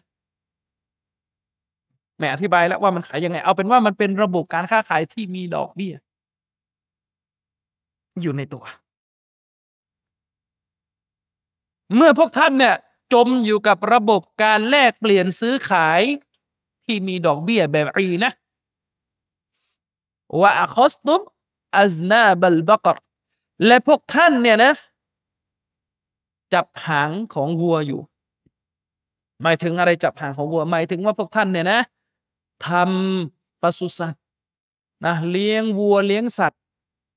คือเลี้ยงวัวเลี้ยงสัตว์เนี่ยไม่ได้ฮารอมนะแต่เลี้ยงวัวเลี้ยงสัตว์ในสภาพที่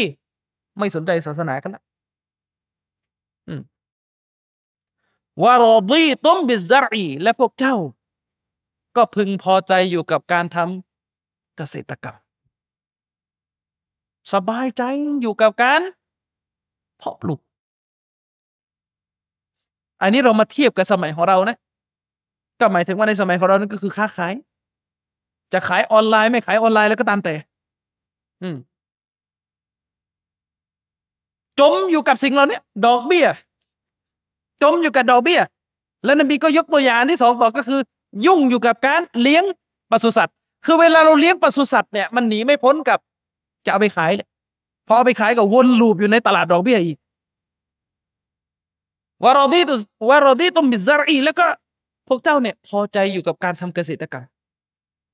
อยู่ในสภาพอย่างนี้จนกระทั่งนำไปสู่ ประการต่อมาก็คือว่าตารักตุมุลจิฮัดและพวกท่านเนี่ยก็ละทิ้งการต่อสู้รับใช้เพื่อปกป้องศาสนา พวกท่านละทิ้งการต่อสู้เพื่อปกป้องหลักการศาสนา ต่อสู้เพื่อปกป้องหลักการศาสนาเนี่ยนะมันมีหลายระดับ ระดับเบาระดับเล็ก ๆ ไปจนถึงระดับใหญ่ บ้านเราในบางทีเราชอบพูดระดับใหญ่นะ แต่ว่าระดับรองลงมาเนี่ยเราก็ไม่ค่อยกล้ากัน อืมคนไม่ใช่มุสลิมบางคน ออกคลิปวิดีโอ เหยียบอันกุราน ดูถูกอันกุราน เหยียบยามอัลลอฮ์เหยียบยามรอซูลด่าทออัลลอฮ์ด่าทอรอซูลจะหาคนไปรับมือจัดการ ไม่มีใครกล้า ไม่อยากมีปัญหา ไม่อยากเปลืองตัวกลัวเดือดร้อน แต่เรื่องที่อยู่ไกลออกไป ไม่ได้อยู่ในความรับผิดชอบที่ตัวเองจะทำได้ เสนอตัวจะ จะจัดการ อืม นี่คือปัญหา ละทิ้งการต่อสู้เพื่อรับใช้ศาสนา ถ้าเข้ากับบริบทบ้านเรานะ เข้ากับบริบทของภูเก็ตนะพี่น้องครับ ยอมรับไหมครับ ที่นี่ นักท่องเที่ยวเยอะ สภาพบ้านเมืองที่พี่น้องเห็น มาซียะเต็มไปหมด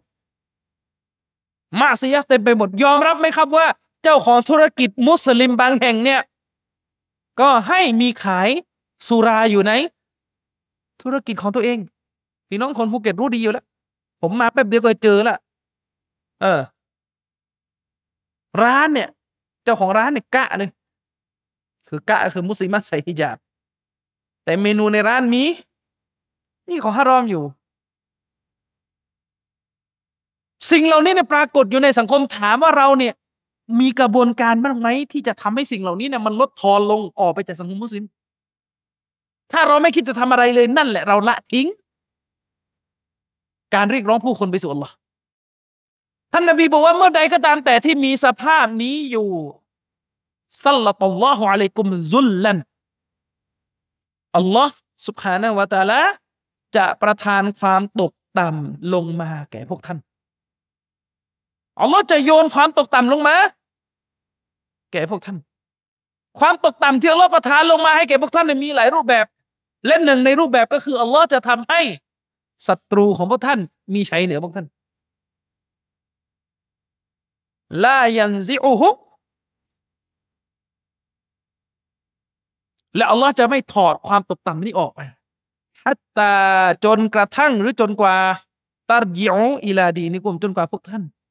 จะหวนกลับไปยังศาสนาของพวกท่านใหม่ จนกว่าพวกท่านจะเตาบ้าตัวกลับไปหาศาสนาอิสลามที่พวกท่าน ยึดถือศรัทธากันอยู่ พี่น้องครับอะดิษเนี่ยนบีพูด นบียกตัวอย่างถึงสิ่งที่จะทำให้อุมมาอิสลามในตกต่ำแต่แน่นอนสิ่งที่ทำให้อุมมาอิสลามตกต่ำไม่ได้มีแค่ แค่ที่กล่าวในฮะดิษนี้ ยังมีอีกบทอื่นอีกเพียงแต่อันนี้นบียกตัวอย่างคำถามมีอยู่ว่า เฉพาะข้อแรกเมื่อกี้ เมื่อมุสลิมยุ่งเกี่ยวกับการค้าที่มีดอกเบี้ยคำถาม ข้อนี้จะแก้ยังไง แก้ไงดี ข้อนี้จะแก้ยังไงดี เมื่อมุสลิมยุ่งเกี่ยวกับการค้าที่มีดอกเบี้ย แก้ยังไงดีครับ บางคนบอกอาจารย์จะไปแก้ยังไง เงินที่ฝากอยู่ในบัญชีธนาคารยังมีดอกเบี้ยเลยเออใช่ไหมล่ะจะแก้ยังไงดี นี่เป็นปัญหาใหญ่ เวลาพูดเรื่องดอกเบี้ยเนี่ยแน่นอนครับ ขัดใจคนแน่นอน เพราะ มุสลิมหลายท่านโอเคมุสลิมหลายท่านที่ทำธุรกิจ ยอมรับไหมครับว่ามีหลายธุรกิจนะหลายธุรกิจ กู้เงินดอกเบี้ยมา มาลงทุนทำธุรกิจ กู้เงินดอกเบี้ยมาลงทุนทำธุรกิจคือปัญหาใหญ่ ฉะนั้นข้อแรกวันนี้พี่น้องกลับไปดูบ้านพี่น้อง ตัวเราเนี่ย เอาดอกเบี้ยออกไปจากชีวิตหมดหรือยัง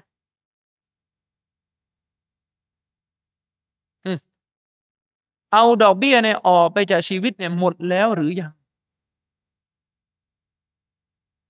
บางคนเนี่ยพูดกันแบบไม่ได้อายปากเลยเออนี่ จะไปผ่อนรถ พูดถึงกลางวงมุสลิมหมายถึงว่าจะไปผ่อนรถจะไปกู้เงินจากธนาคารมาผ่อนรถคือ ไม่ได้รู้สึกละอายแก่ใจในสิ่งที่พูด เหมือนกับการกินดอกเบี้ยนี่เป็นเรื่องจิบจ้อย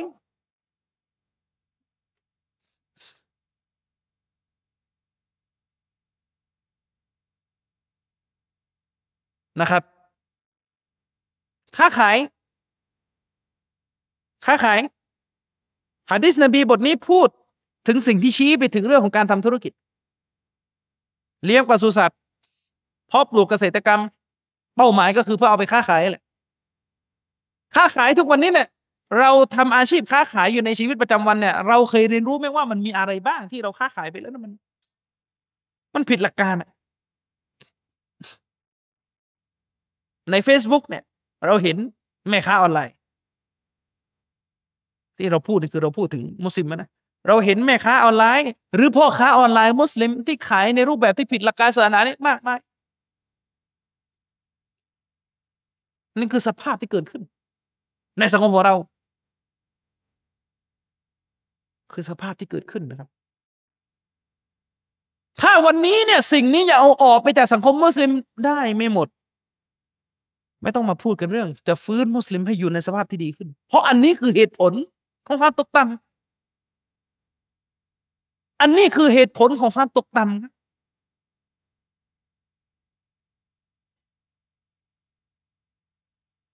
ถ้าเอาสิ่งนี้ออกไปจากสังคมมุสลิมไม่ได้อัลลอฮ์ไม่ดึงความตกต่ำนั้นออก จะดึงความตกต่ำออกไปจากมุสลิม จนกว่ามุสลิมกลับไปหาศาสนาของอัลลอฮ์ คำว่ากลับไปหาศาสนาของอัลลอฮ์หมายถึง กลับไปหาอันอิสลามที่ท่านนาบีดำรงยึดถือมาแต่เดิม ไม่ใช่กลับไปหาอัลอิสลามที่เติมบิดาเข้าไป เติมอะไรคูรอฟาตอะไรงมงายเข้าไปไม่ใช่ ไม่ใช่บอกว่ากลับไปหาอิสลามนี่กลับไปเถอะแบบไหนก็ได้กลับกลับไปนะกลับไปแบบชีอะก็ได้กลับไปแบบอะไรก็ไม่ใช่คาว่ากลับไปหาอิสลามหมายถึงกลับไปหาอิสลามดั้งเดิมที่ท่านนบี และซาบะยึดถือกันอยู่ ในทุกๆเรื่อง ถ้าไม่กลับ ความตกต่ำก็ไม่ถูกเอาออก แต่ถ้าอยากจะกลับมันก็จะกลับไปสู่คำถามวันนี้อีกก็คือ แล้วอิสลามที่จะกลับไปรู้จักดีแล้วยังว่า มันมีอะไรบ้างนะครับ อ่าพี่น้องครับ ฟังฮะดิษบทหนึ่งฮะดิษบทนี้เป็นฮะดิษที่ท่านนบี สุลต่านละสัลลัมเนี่ยได้ได้พูดเตือน เกี่ยวกับสภาพที่มันจะมีอยู่ในอาลัมบารซัก เป็นฮะดิษที่ท่านอิหม่ามติรมิซีได้รายงานมาฮะดิษฮัสันท่านนบีสุลต่านละสัลลัมบอกว่าวัลลอฮิลาตะละมูนมาอะละมูท่านนบีบอกว่าขอสาบานต่อ Allah ถ้าพวกท่านรู้ สิ่งที่ฉันรู้ ถ้าพวกท่านเนี่ยรู้ถึงสิ่งที่ฉันรู้เราบอกให้ตุบก็นี่ละแน่แท้เลยว่า แน่นอนเลยว่าพวกท่าน จะหัวเราะในชีวิตประจำวันกันเล็กน้อยเหลือเกินคือถ้าพวกท่านรู้ถึงสิ่งที่จะเกิดขึ้นหลังความตายไป ที่พวกท่านทั้งหลาย จะถูกสอบสวนหลังจากตายไป จะถูกลงโทษ ไปจนกระทั่งถึงเกียร์มาไปจนกระทั่งถึง ลงนรกเนี่ย ถ้าพวกท่านรู้ว่ามันเป็นอย่างไร ว่ามันมีสภาพที่น่ากลัวขนาดไหน แน่นอนเลยว่าพวกท่าน จะเหลือการหัวเราะเพียงแค่เล็กน้อย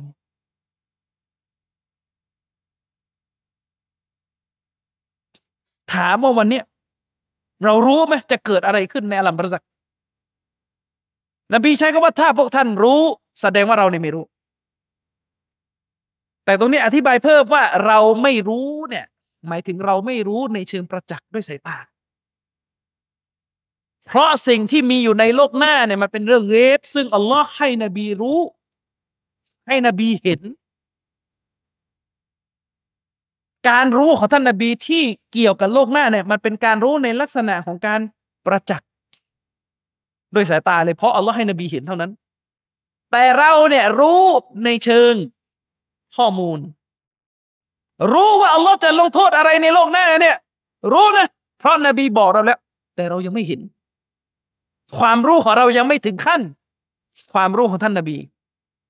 คือเรียกว่ารู้จนกระทั่งเห็นเป็นประจักษ์เรายังไม่เห็น แต่เรารู้โดยแน่นอนเลยว่า มันจะต้องเกิดตามที่นบีบอก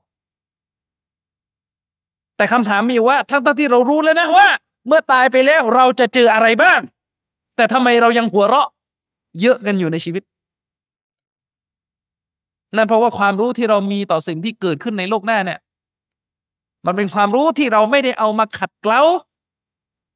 ให้มันใสสะอาดให้มันมีน้ำหนัก บางคนรู้อะตายไปมาเลยก็จะสอบสวน แล้วก็เฉยๆนบีบอกว่าถ้าพวกท่านรู้ สิ่งที่ท่านรู้ พวกท่านจะหัวเราะกันหัวเราะกันน้อยนิด วะละบะไกตุมกะซีรอน และพวกท่านเนี่ยก็จะร้องไห้กันเยอะแทน ฉะนั้นฟังหลักการศาสนา ฟังอาจารย์บรรยายศาสนาเนี่ย ทบทวนตัวเองดูนะ ว่าฟังไปแล้วเนี่ยตกลงหัวเราะเยอะขึ้นหรือหัวเราะน้อยลง ถ้าฟังบรรยายศาสนาแล้วก็หัวเราะเยอะขึ้นเนี่ย เอ๊มันฟังแบบนี้นะมันยังไง ฟังบรรยายศาสนาต้องร้องไห้มากขึ้น ร้องไห้เนี่ยไม่จะเป็นต้องมาร้องสาธารณะนะร้องคนเดียวก็ได้เวลาละหมาดกิยามุลไลเวลาละหมาดในยามค่ำคืนว่ามาตะลซดตุบบินนิซาอิอัลลฟุรุชท่านนบีบอกว่าและพวกท่านเนี่ยนะ ก็จะไม่ได้มีความสุขกับการหยอกเย้าล้อเล่นกับภรรยาของท่านที่อยู่บนเตียงนอน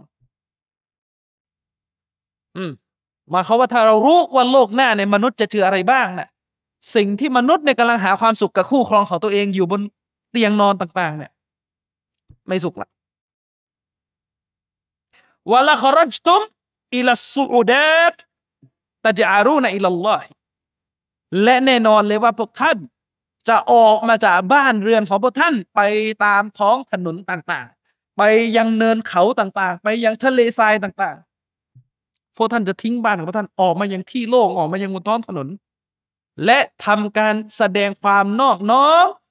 ขออภัยโทษต่ออัลลอฮ์กันอย่างประงมแน่นอน นี่นบีพูดถึงสภาพ ของมนุษย์ถ้ารู้ว่า ตายไปแล้ว จะเจออะไร มนุษย์จะหัวเราะกันน้อย มนุษย์จะร้องไห้กันเยอะ มนุษย์จะไม่มีความสุข กับการอยู่กับภรรยาคู่ครองตัวเองบนเตียง และมนุษย์จะไม่อยู่กันในบ้าน จะออกมาจากนอกบ้านแล้วก็ไปยังที่โลก เพื่อขออภัยโทษต่อ Allah เพื่อวิงวอนขอต่อ Allah ให้ตัวเอง รอดพ้นจากการทดสอบในโลกหน้านี่สภาพในขณะนี้คำถามมีอยู่ว่า อิสลามที่เราเรียนรู้กันมาเนี่ย มันสอดรับกันหรือไม่ กับสภาพที่ท่านนบีบอกวัดท้ายของฮะดิษนบีบอกว่าถ้าเรารู้ เราจะหยุดหาความสุขกันในชีวิตดุนยาที่ไม่มีประโยชน์ในหยุดเลย แล้วออกไปตามท้องถนนเพื่อ แสดงความนอบน้อมวิงวอนต่อเราคำถามมีอยู่ว่าสภาพเนี้ยเราต้องมีแต่มันเกิดคำถามขึ้นว่า และความรู้ศาสนาอิสลามที่เราเรียนรู้กันมาในอดีตเนี่ย มันเป็นอิสลามที่สอดคล้องกันหรือไม่กับสภาพที่จะต้องทำให้เราในหัวเราะน้อย ร้องไห้เยอะ แล้วก็อซุซุนี่ก็คือเรา ไม่หมกมุ่นกับสิ่งที่ไม่มีประโยชน์ในดุนยาสิ่งที่ไม่ได้มีประโยชน์อะไรในดุนยาปล่อยปล่อยไม่ไม่ไม่อยากจะเอาอะไรมาก เราจะแสวงหาแต่สิ่งที่สร้างประโยชน์ให้แก่อิสลามและอาคิรอ อิสลามที่เราเรียนรู้กันมาในอดีตเนี่ย มันเป็นแบบนี้ไหม ถ้ามันไม่ใช่แบบนี้ แสดงว่าเราต้องปรับความเข้าใจเกี่ยวกับศาสนาอิสลามใหม่ และเรียนรู้ทบทวนตัวเองใหม่ว่า อิสลามที่เรายังไม่รู้จักเนี่ย มันมีอะไรบ้าง ที่มันขาดหายไปจากชีวิตของเรา จนเป็นเหตุให้เราเนี่ย อยู่ในสภาพที่หัวเราะมาร้องไห้น้อย แล้วก็จมอยู่กับการหาความสุขในดุนยาที่ไม่มีประโยชน์ต่ออาคิรอนะครับอะ เบรกแรกก็คงฝาก ไว้เพียงเท่านี้ก่อนนะครับ พี่น้องครับ เออเป็นที่รู้กันนะครับว่า หลังจากเราเสียชีวิต จากโลกดุนยานี้ไปเนี่ย สิ่งที่ลูกหลานอาดัมสิ่งที่มุสลิมทุกคนที่ตายไปจะพบเจอหลังจากตายไปเนี่ย คือการถูกสอบสวน ในโลกอาลัมบัรซัก ในชีวิตที่อยู่ในหลุมศพ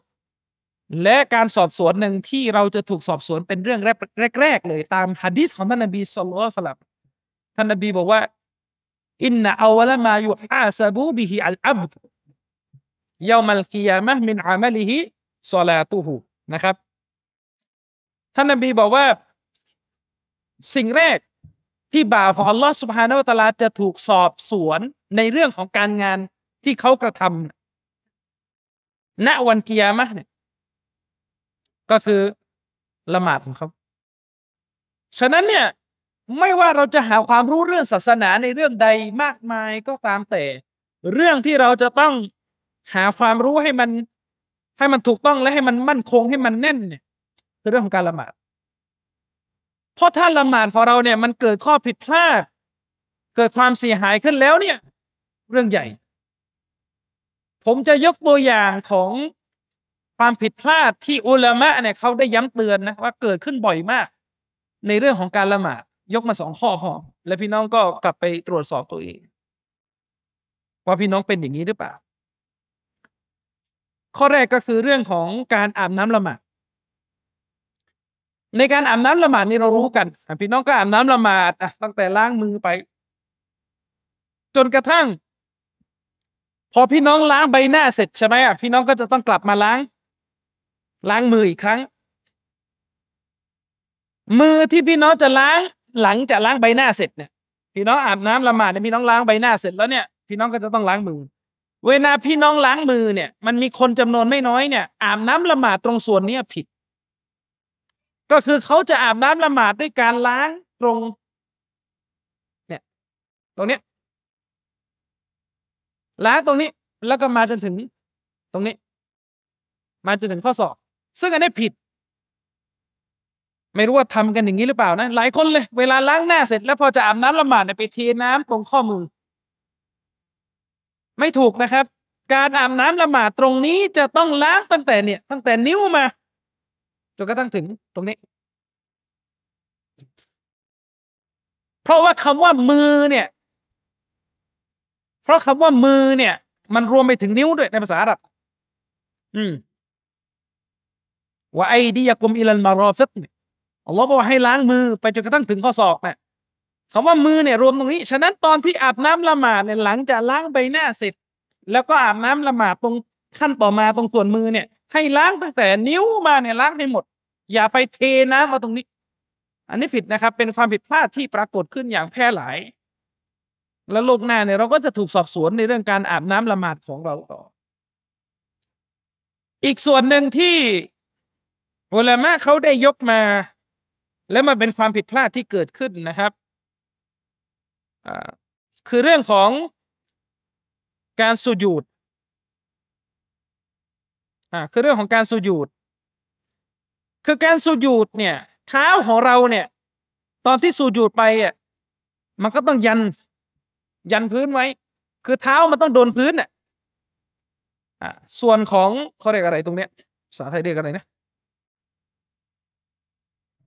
เท้าอะไรกันผมไม่รู้เรียกอะไรตรงตรงเนี้ยเออฝ่าเท้า เออ ตรงไอ้ไอ้ต้นฝ่าเท้าเนี่ย คือมันต้องโดนพื้นไงเพราะว่ามันเป็นหนึ่งในอวัยวะทั้งเจ็ดที่เราจะต้องใช้ในการสูญูด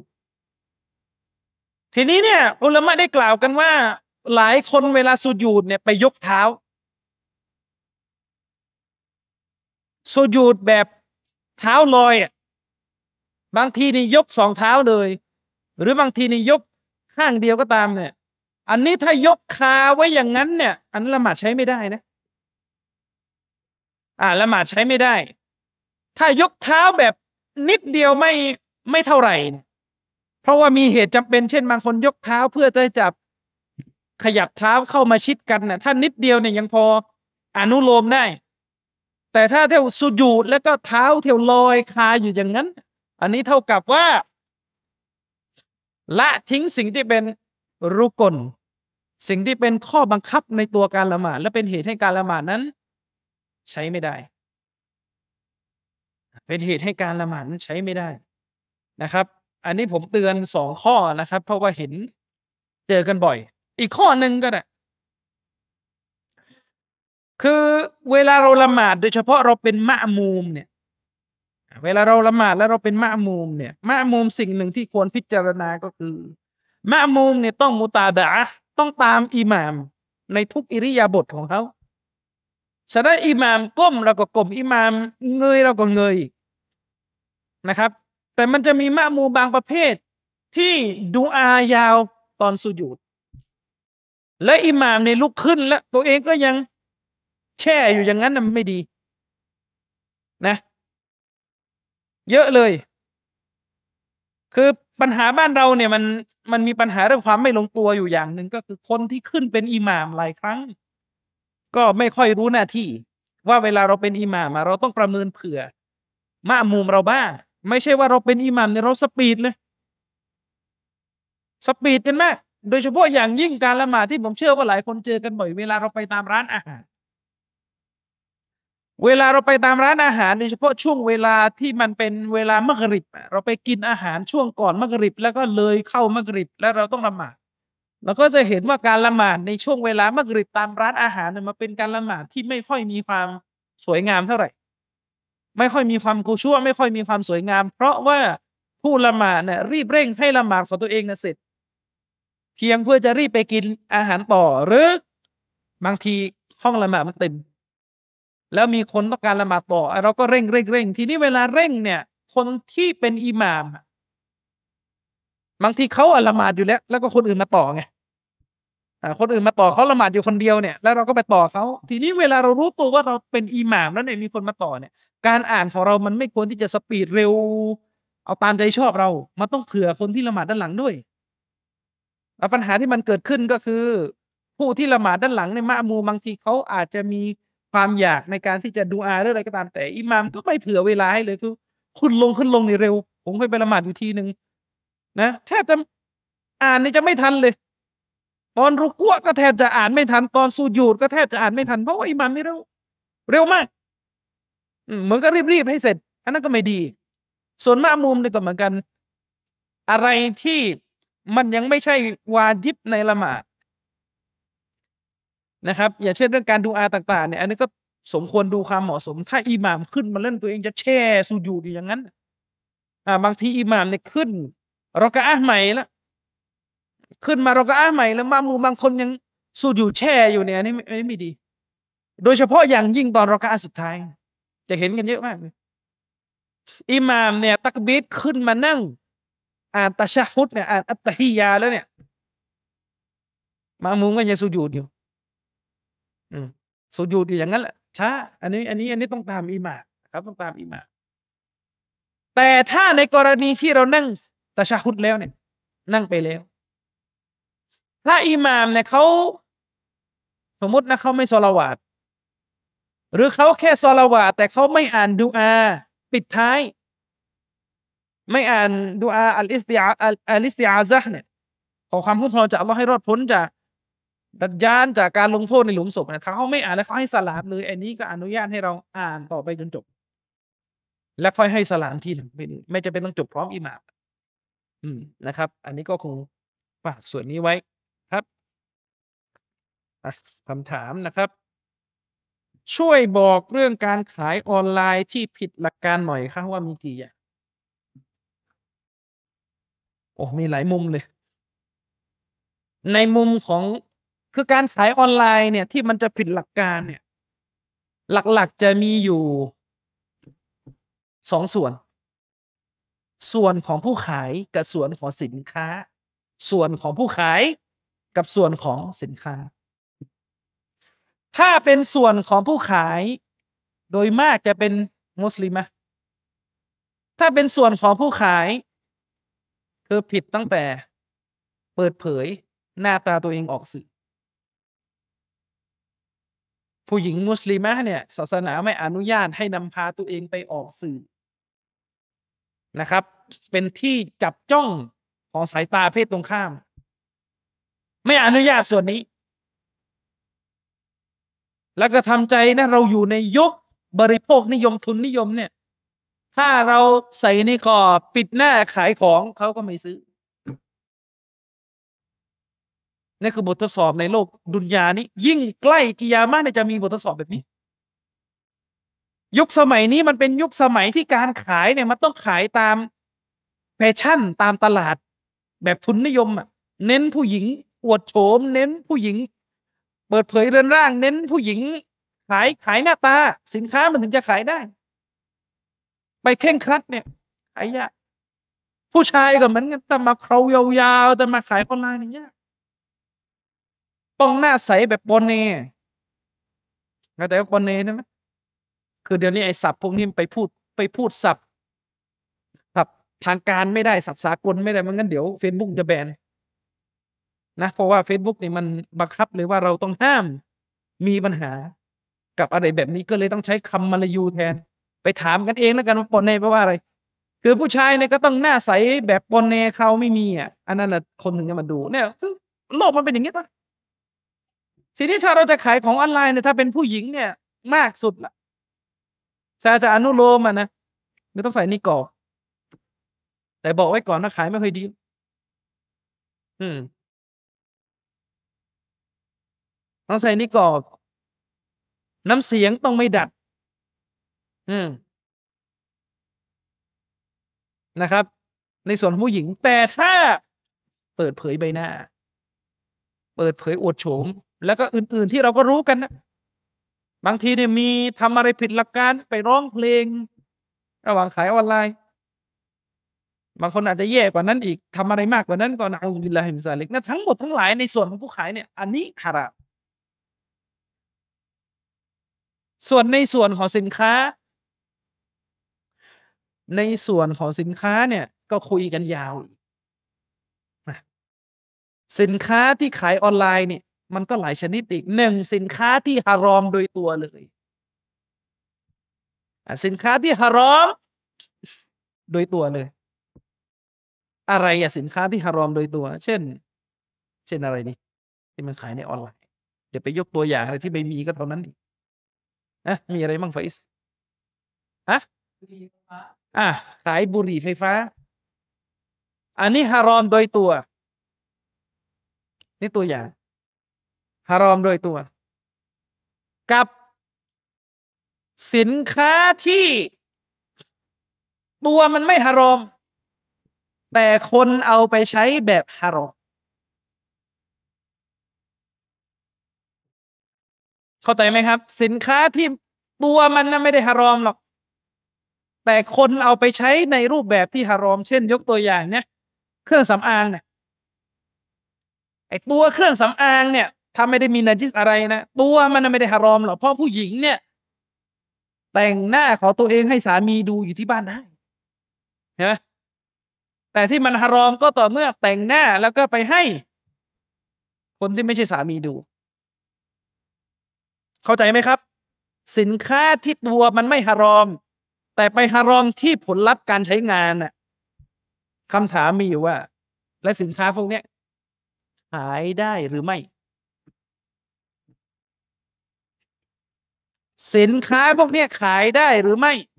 พี่น้องเข้าใจนะ สินค้าที่ตัวไม่ฮารอม แต่คนในสังคมส่วนใหญ่เอาไปใช้แบบฮารอมถ้ายกตัวอย่างให้เห็นภาพอีก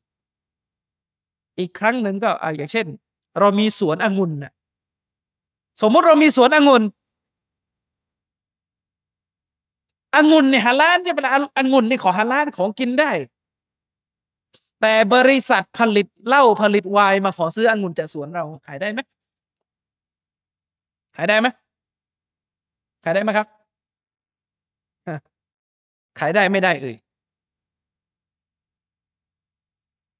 อะขายได้ไหมไม่ได้ คือมันงี้ มันงี้ อันนี้ฟังเป็นความรู้ไปนะ เงียบๆนิดหนึ่งนิดนิดหนึ่งเรื่องมันต้องใช้วิชาการ มีสมาธินิดหนึ่งสินค้าที่ตัวไม่ฮารอมอะ แต่คนมักจะซื้อไปทำของฮารอมเนี่ย อันนี้นักวิชาการในอิสลามเนี่ย มีสองความเห็น อุลามะเขาถกเถียงกันว่าตกลงมุสลิมเนี่ยขายได้หรือไม่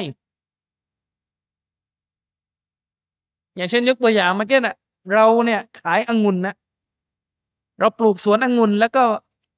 บริษัทรู้กันว่าบริษัทนี้บริษัทผลิตไวน์เนี่ยมาซื้ออ่าหรืออีกแบบนึงเราทำฟาร์มวัวทำฟาร์มวัวนะเราเป็นมุสลิมนะทำฟาร์มวัวนะแล้วไงต่อ บริษัทเนื้อวากิว บริษัทเนื้อย่างเนี่ย แต่ไม่ใช่ของมุสลิมนะของคนไม่ใช่มุสลิม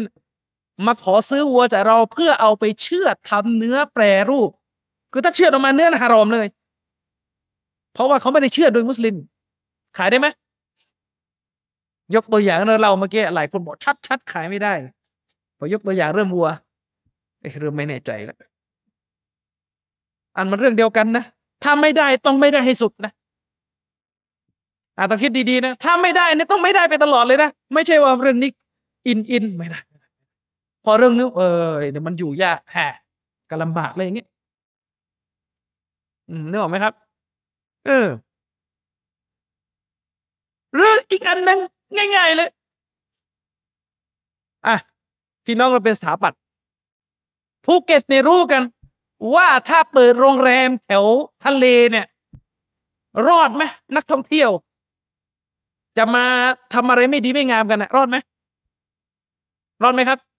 อ่าไม่รอดหรอกคำถาม สมมุติคนที่ไม่ใช่มุสลิมอะเขาจะทำโรงแรม แถวริมทะเลเลย รู้กันเลยว่าโรงแรมนี้นั่นแหละ ให้ให้ต่างชาติมาเที่ยว ดื่มสุราอะไรต่อมีอะไรมากกว่านั้น แต่จ้างมุสลิมไปเป็นสถาปัตย์รู้ทั้งรู้เลยนะว่ามาทำโรงแรมมาจ้างคุณมาออกแบบเลยรับได้ไหมงานนี้ รับได้ไหมได้ไหมครับ เอาได้เพราะอะไร ในเมื่อผลลัพธ์ของมันฮารอมอะเราก็ต้องบอกอ๋อก็ตัวอาคารมาฮาลานอ่าเดี๋ยวมันก็ต้องไปวนอยู่ที่เดิมอีกว่า และองุ่นเมื่อกี้ทำไมไม่ฮาลานอะเกี่ยวกับเรื่องนี้เนี่ย เรื่องที่หัวข้อเรื่องนะ สินค้าเนี่ยฮาลานแต่คนน่ะเอาไปใช้แบบฮารอมกันโดยมากในสังคมที่เราอยู่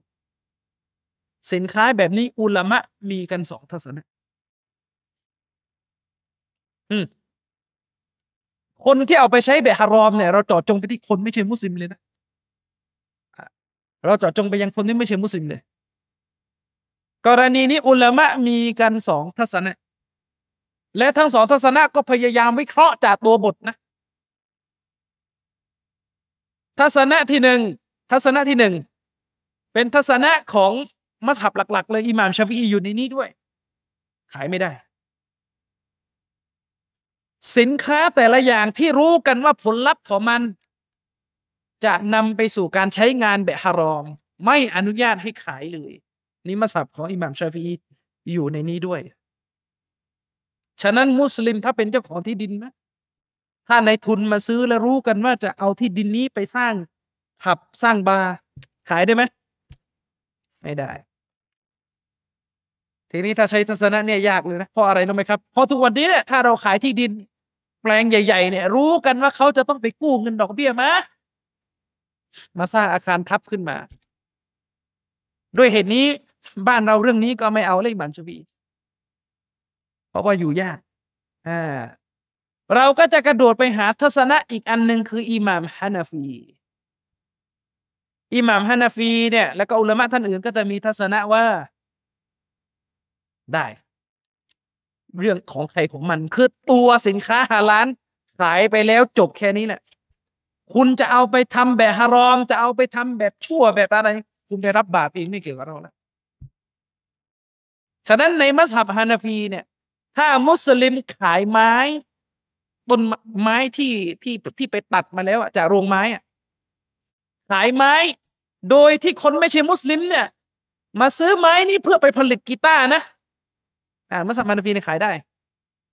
บอกให้รู้ว่าเขาจะเอาไปผลิตกีตาร์เรื่องของคุณไม่เกี่ยวกับเราแล้วอันไหนง่ายกว่า ถ้าถามเรื่องง่ายก็เอาวันหลังกันทั้งนั้นซึ่งอันนี้ผมก็ไม่ได้ว่าไม่ได้ตำหนิอะไรนะ ถ้าใครจะตามทัศนะหลังอะมันก็มีมุมมองที่ศาสนา รับรองแล้วเขาก็มีตัวบทของเขา เป็นตัวบทที่วิเคราะห์คือเราต้องเข้าใจกันว่าเรื่องเนี้ยมันไม่มีตัวบทไปชัดๆ มันมีแต่ตัวบทกว้าง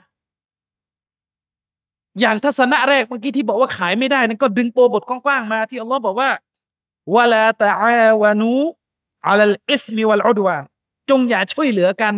อย่าสนับสนุนกันในเรื่องที่เป็นบาปและการเป็นศัตรู ก็ใช้องค์การนี้แหละมาบอกว่าห้าม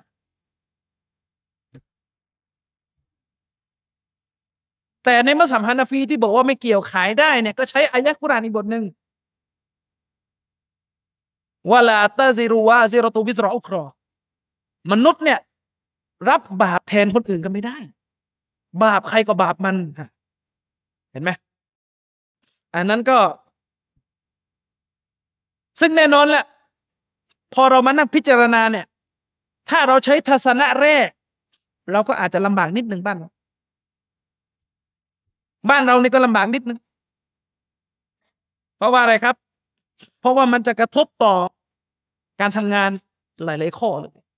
มันไม่ใช่แค่เรื่องน้ำอ่ามันไม่ใช่แค่เรื่องขายองุ่นเมื่อกี้นะมันจะหลายเรื่อง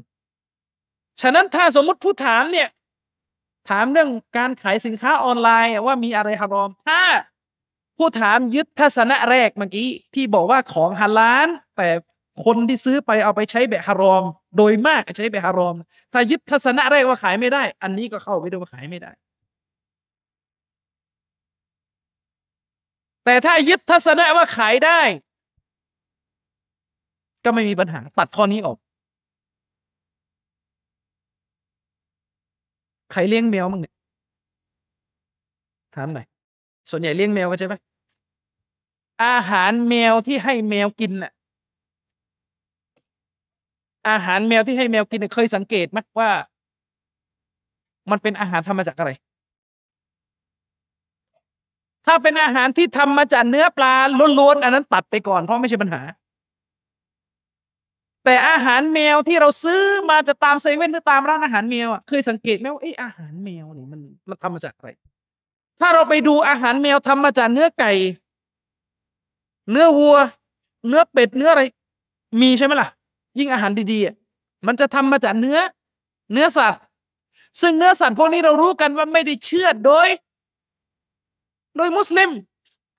เนื้อสัตว์พวกนี้ไม่ได้เชื่อโดยมุสลิม นั่นหมายความว่า อาหารแมวพวกนี้ทำมาจากเนื้อที่เป็นไมตะทำมาจากเนื้อสัตว์ที่เป็นซากสัตว์ตามหลักการอิสลามซึ่งแน่นอนมนุษย์เนี่ยมันกินไม่ได้อยู่แล้ว แต่แมวเนี่ยอัลลอฮ์ไม่ได้ห้ามกินไงอันนั้นจับประเด็นก่อนนะ ไม่มีคำสั่งบอกว่าแมวต้องกินฮาลาลเหมือนคนหรือไม่ แต่ประเด็นก็คือว่า สิ่งที่มันเป็นนาจิสตามหลักการศาสนา สัตว์ที่ไม่ถูกเชื่อโดยมุสลิมมันเป็นนาจิสไงใช่ไหมล่ะ สัตว์เนี่ยถ้าเชื่อโดยคนที่ไม่ใช่มุสลิมตามภูกลมของศาสนามันเป็นนาจิสคำถามมีอยู่ว่า แล้วอาหารแมวพวกเนี้ยซื้อได้ไหมในเมื่อมันเป็นนาจิสซื้อได้ไหมอืม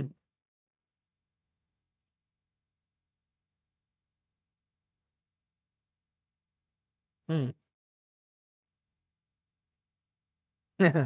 ซื้อได้ไหม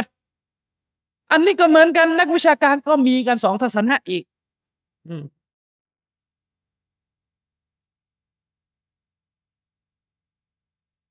นะครับ อันนี้ก็มีกันสองทัศนะอีก ทัศนะส่วนใหญ่เลยบอกว่า ซื้อขายไม่ได้ เพราะมันเป็นนจิส ซึ่งมุสลิมที่ยึดทัศนะนี้เนี่ยก็จะต้องไปตระเวนหา อาหารแมวที่มีตราว่าปอเห็ด ไม่ใช่ไม่ได้เขียนว่าฮาลาลแล้วนะแต่จะเขียนว่าปอเห็ดแปลว่าของสะอาด ซึ่งโดยมากจะเป็นอาหารแมวที่ส่งมาจากอินโดมาเลแล้วพี่น้องหลายท่านก็บ่นมาว่าอาหารแมวพวกนี้เนี่ยคุณภาพมันไม่เท่า อาหารแมวทั่วไปอีก แล้วก็แพงอีกปัญหาอีกอ่าเรื่องไหมแต่ถ้ายึดทัศนะอิหม่ามคนเดิมเมื่อกี้อิหม่ามอบูฮานีฟะ อิมาอบูฮานีฟะบอกว่าของในบางอย่างแม้จะเป็นนาจิสแต่ถ้าใช้ประโยชน์ได้ ก็ซื้อขายได้ ใช้ประโยชน์ได้ ก็ซื้อขายได้ อืมของที่ใช้ประโยชน์ได้ ก็สามารถซื้อขายได้ ยกตัวอย่างเช่นว่า แมวเนี่ย เนี่ย แมวเนี่ยมันกินได้ไหมอาหารสัตว์ที่มาจากนาจิสมันกินได้ไหม สมมติมีคนให้ฟรีแล้วเรายื่นให้แมวกินได้ไหมได้ไหมได้ เพราะว่าไม่มีครับแมวไม่ใช่มุกัลลัฟแมวไม่ใช่ผู้ที่ต้องกินเหมือนมนุษย์ต้องกินได้ของฮาลาลใช้ประโยชน์ได้ก็ซื้อขายได้ อันนี้ยกตัวอย่างนี่หลักการศาสนามันก็จะมีรายละเอียดพวกนี้อยู่ อันนี้ข้อพิจารณานี่ผมสื่อ ต่อมาก็คือสิ่งที่ควรคำนึงในการขายออนไลน์ ตัวสินค้าต้องมีนะณขณะที่ขาย ไอ้นี่โดยพื้นฐานก่อนตัวสินค้าต้องมีณขณะที่ขายอย่าไปประกาศขายสินค้าโดยที่ตัวเองเนี่ยยังไม่มีสินค้าจะขาย บางทีสินค้าเนี่ยอยู่ที่พ่อค้าอีกคนหนึ่งซึ่งเราไปดิวเราไปติดต่อกันอยู่แต่เรามาขายเรียบร้อยแล้วขายไปก่อนที่สินค้าจะมา ถึงมือเรานะครับ มันก็จะเป็นปัญหาอีกถ้าเป็นอย่างนี้ มันก็จะมีปัญหาเรื่องการขายของที่ยังไม่ ครอบครอง แล้วถ้าพอต่อมาสินค้าเราส่งไม่ได้มันเกิดปัญหา มันก็จะมีปัญหาตามอย่างนี้เป็นต้น ถ้าจะขายแบบพรีออเดอร์นะ มันจะมีรายละเอียด แต่ผมไม่มีเวลาจะคุย มันจะมีรายละเอียดมากว่าขายยังไงอะไรแบบไหน อันนี้ก็ต้องฝากผู้ขายเนี่ยต้องไปศึกษาหาความรู้ดู แล้วก็ที่สำคัญไปกว่านนั้น และเป็นปัญหากันมากคือ อย่าโกหก เพื่อจะขายสินค้า นี่มีปัญหากันมากโกหกเพื่อจะขายสินค้าในฮารามในศาสนาสินค้ามีตำหนิ เราก็ไม่บอกปล่อยให้ลูกค้าซวยเอาซื้อไป อันนี้ไม่ได้ เป็นการขยานะ เป็นการหักหลังทรยศต่อ พี่น้องมุสลิมและคนที่ซื้อสินค้าของเรานั้นทำไม่ได้ สินค้ามีตำหนิก็ต้องบอกว่ามีตำหนิตรงนี้จะเอาไหมไม่เอาก็ไม่เอา แต่ขอลดราคาก็ลองคุยกันดู แต่หลายคนนี่เป็นลักษณะนี้ คือตอนขายนี่พยายามปกปิดตำหนิแล้วก็ส่งส่งไปให้ลูกค้าโอนมาก่อนแล้วก็ส่งไป อย่างนี้เป็นต้น อืม อย่างนี้เป็นต้นนะครับอันนี้ก็ต้องต้องระวัง ยิ่งถ้าเราจะขายแบบผ่อน ก็ต้องระวังเรื่องดอกเบี้ยขายแบบผ่อนแล้วก็ไปนั่งกำหนดบอกว่าถ้าคุณไม่ไม่ไม่จ่ายตามกำหนดเนี่ยก็จะเพิ่มค่าปรับเข้าไปนี่อันนี้ มันก็จะเข้าข่ายมันจะเป็นดอกดอกเบี้ยนะครับฉะนั้นก็ต้องระวังอันนี้คร่าวๆประมาณนี้นะครับ คร่าวๆประมาณนี้ ทีนี้เวลาด้านขายสินค้าออนไลน์เนี่ยท้ายที่สุดผู้ขายก็จะต้องไปเรียนรู้หลักการศาสนาว่ามันมีของฮารอมอะไรบ้างที่มักจะเข้ามาปะบนในการขายโดยง่าย อืมทีนี้มีบางคนตั้งคำถามชวนปวดหัวนะอาจารย์ แล้วถ้าของออนไลน์บางอย่างเนี่ยพัสดุที่ขายสินค้าอะไรต่อมีอะไรที่ขายเนี่ยในของออนไลน์เนี่ย บนผลิตภัณฑ์สินค้ามีรูปผู้หญิงโป๊บเลยอยู่ขายได้ไหม สักเรื่องอีก บางทีสบู่ ยาสระผม หรือขนม น้ำอะไรต่อมีอะไร บนสินค้ามีผู้หญิง เปิดเอารอสปรากฏอยู่ขายได้ไหมอันนี้วันลออาลัมผมก็พยายามหาคำตอบอยู่เหมือนกันว่าตกลงขายได้ไหม สินค้าแบบ คือตัวสินค้าด้านในนะมันฮาลาล แต่ด้านบนหน้าปกเนี่ยฮารอมอันนี้วันลอฮอาลัมไม่รู้เหมือนกันจะตอบยังไงดีนะครับก็ต้องว่ากันไปต่อเดี๋ยว ถ้ารู้เมื่อไหร่แล้วเดี๋ยวจะจะพูดในบรรยายให้ฟังบ่อย ๆ แล้วกัน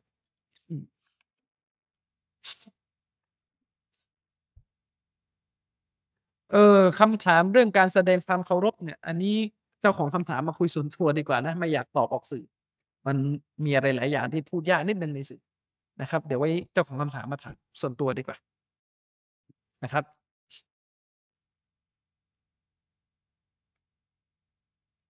อะไร เรื่องการปิดหน้า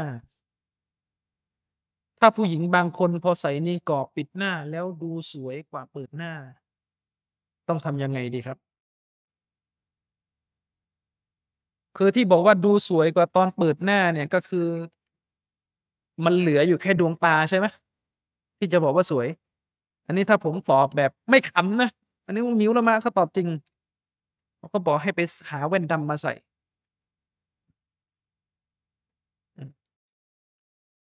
ให้ไปหาแว่นดำมาใส่ จะได้หมดซึ่งพ่อโตเถียง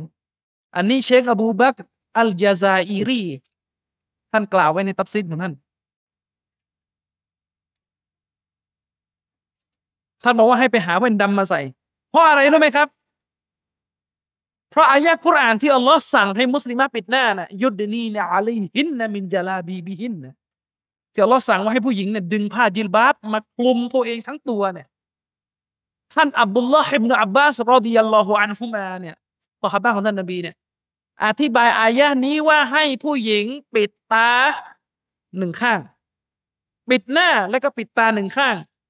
แล้วก็เปิดอีกข้างหนึ่งนั่นสำนวนที่อิบนาอับบาสอธิบายนะ รับได้ไม่ได้ในอีกเรื่องนึงนี่ผมพูดตามตัวบทนะนั่นคือสำนวนที่อิบนาอับบาสอธิบายคำถามมีว่าทำไมอิบนาอับบาสให้ผู้หญิงปิดตาหนึ่งข้างแล้วก็เปิดข้างหนึ่งนั่นเพราะว่าอิบนาอับบาสก็รู้ว่าแม้แต่ดวงตาของผู้หญิงก็มีพิตนะอยู่ดี แต่ที่ให้เปิดตาหนึ่งข้างนั้นเพราะความจำเป็นในการต้องดูถนนเวลาเดินอันนั้นคือความเข้มงวดของซาฮาบะนะ เราไม่ไหวนี่ก็อีกเรื่องหนึ่งนะ แต่นี่จะบอกให้ฟังว่านี่คือความเข้มงวดของซาฮาบะด้วยเหตุนี้เอง มุสลิมในประเทศอัฟกานิสถาน เดิมเลยนะโดยเฉพาะอย่างยิ่งในสมัยที่ตอริบันปกครองในอันแรกสมัยมุลลาอุมัดผู้หญิงอัฟกานิสถานในเวลาเขาใส่นิกอบเนี่ยเขาไม่ได้เปิดตานะเขามีตาข่ายปิดอีกทีคือเห็นใช่ไหมในรูปอะมันจะเป็นผ้าตาข่ายบางๆปิดอีกทีหรือผู้หญิงมุสลิมในสาอุทุกวันเนี้ย หลาย ๆ ท่านที่เขาเคร่งครัดเนี่ยก็อย่างที่ผมบอกเขาก็จะไปหาแว่นกันแดดมาใส่ แต่เอาเถอะสมมุติทำไม่ไหว โอปิดหน้าก็ยากเลยแล้วจะมานั่งปิดตาอีก อันนี้คือศาสนาอนุโลมสุดแค่นี้ หมายความว่าถ้าปิดหน้า แต่ดูสวยกว่าเปิดหน้าคืออันนี้เวลาเราบอกว่าปิดหน้าดูสวยกว่าเปิดหน้าจริง ๆ อะ มัน มันไม่ทั้งหมดหรอกมันเป็นแค่มุมมองเรา เวลาศาสนาบัญญัติหลักการอะไรก็ตามแต่เนี่ยมันบัญญัติโดยดูที่ส่วนใหญ่ของคน ถ้าเราบอกว่าปิดหน้าเนี่ยมันสวยกว่าเปิดหน้าถามมาตอนไปขอเนี่ยมีใครมันดูแต่ตา เวลาไปสู่ขอกันเนี่ยใครมั่งที่นิก้าไปแล้วแล้วบอกภรรยาว่าอยู่บ้านนะปิดหน้าเป็นหลักเถอะอย่าเปิดนะเพราะว่าเธอเนี่ยสวยกว่า ตอนปิดหน้า ไม่มีใครทำอย่างนี้ฉะนั้นเวลาเรารู้สึกว่าเออผู้หญิงคนนี้พอปิดหน้าเนี่ยเหมือนจะสวยกว่า ตอนเปิดเนี่ย คือบางทีเราไปโฟกัสที่ เราไปพิจารณาเป็นหลักอยู่ที่ดวงตาอ่าและสุดท้ายมันก็เป็นแค่มุมมองส่วนตัว มันไม่ใช่หลักที่ศาสนาจะพิจารณา เพราะว่าเวลาศาสนาพิจารณาเนี่ย จะพิจารณาไปที่สภาพส่วนใหญ่ที่คนในสังคมเป็น ผมถึงบอกไงคนในสังคมเนี่ย เวลาจะสู่ขอทาตามตัวเนี่ย มีใครดูแต่ตาบ้างเห็นตาสวยปุ๊บพอนี่กล้าเลย ไม่มีนึกออกไหมครับ ฉะนั้น กรณีเช่นนี้ถ้าปิดหน้าไปแล้วแล้วคุณรู้สึกว่าเขาสวยกว่า ตอนเปิดหน้า อันนั้นความรู้สึกของบางบุคคลเอาเป็นหลักพิจารณาไม่ได้ ผู้หญิงก็ต้องปิด ต่อไปเหมือนเดิมนะครับ แต่อย่างที่ผมบอกอะคือถ้าถ้าถามเพื่อต้องการที่ยังไงก็อยากจะหนี อยากจะหนีจากฟิตนะใส่แว่นดำใส่แว่นดำหรือบางคนจะบอกใส่แว่นดำก็สวยอีกงั้นก็ไปหาผ้าตะข่ายมาปิด หรือไม่ก็ไม่ต้องออกจากบ้าน ราะว่าผู้หญิงเนี่ยอัลลอฮ์สั่งในกุรอานว่ากอรนฟีบูยูติกุนนะพวกเธอจงพำนักอยู่ในบ้านของพวกเธอวลาตบรจนตบรจัลจาฮิลียตุลอูลาและอย่าออกนอกบ้านมา โดยเป็นการออกจากบ้านแบบที่สตรีสมัยยะฮิลียะเขาทำกัน เชคอิบนุบาสบอกว่าฮิญาบที่ดีที่สุดของผู้หญิง รองจากบ้านของเธอก็คือในเกาะ ในฮิญาบที่ดีที่สุดของผู้หญิง รองจากบ้านของเธอก็คือในเกาะฉะนั้นบ้านคือฮิญาบที่ที่ดีที่สุดนะครับ สามีภรรยาที่มีน้ำละหมาดกระทบกันจะเสียน้ำละหมาดหรือไม่ เรื่องนี้ก็เหมือนที่ผมเคยบอกนะครับ อุลมะในในประเด็นนี้อุลมะมีกันสองทัศน คือเวลาเราบอกว่ามีกันสองทัศนะเนี่ยพี่น้องพี่น้องอาจจะถามวนอีกว่าทำไมมันต้องมีทัศนะนบีมีคนเดียว เข้าใจไหมเวลาผมบอกว่าเรื่องนี้มีสองทัศนะ เข้าใจไหมว่าทำไมมันถึงเกิดสองทัศนะ ใช่นบีมีคนเดียว แล้วทำไมถึงเกิดสองศาสนานั่นก็เพราะว่าคำพูดหรือการกระทำของท่านนบีในเรื่องนั้นเนี่ยท่านนบีไม่ได้ทำออกมาแบบเด็ดขาดชนิดที่เข้าใจได้แบบเดียว หลายเรื่องซอฮาบะเนี่ยเข้าใจแบบเดียวกันหมด แต่บางเรื่องซอฮาบะก็เข้าใจการกระทำของท่านนบีเป็นสองแบบ สาเหตุเพราะสิ่งที่ท่านนบีพูดหรือสื่อสารออกมาเนี่ย ไม่ได้เด็ดขาดชนิดที่ว่าปิดปิดความเห็นต่างไปได้นะครับ เช่นเดียวกันในประเด็นเรื่องของการอาบน้ำละหมาดเนี่ยอุลามะก็มีกันสองทัศนะ แต่ทัศนะที่ผมให้น้ำหนักและยึดถือก็คือ ถ้าสามีภรรยากระทบกันนะครับ แล้วก็ไม่ได้มีอารมณ์ความรู้สึกทางเพศเนี่ย อันนี้ก็ไม่ทำให้เสียน้ำละมาดนะครับวันละฟาละฮะดิษตัวบทมันก็จะเป็นตัวบทที่เราคุ้นเคยกันดี ไม่ว่าจะเป็นตัวบทที่ท่านนบีสัมผัสเท้าท่านหญิงไอชะณขณะละหมาดและท่านนบีก็ละหมาดต่อ หรือตัวบทที่ระบุว่าท่านนบีเนี่ยจูบท่านหญิงไอชะก่อนที่จะออกไปทำการละหมาดที่มัสยิด แล้วท่านนบีก็ไม่ได้อาบน้ำละหมาดใหม่ ในตัวบทคนนี้ก็เป็นตัวบทที่เป็นหลักฐานที่ใช้ในการยืนยันว่า การกระทบกันไม่ทำให้เสียน้ำละหมาดคร่าวๆประมาณนี้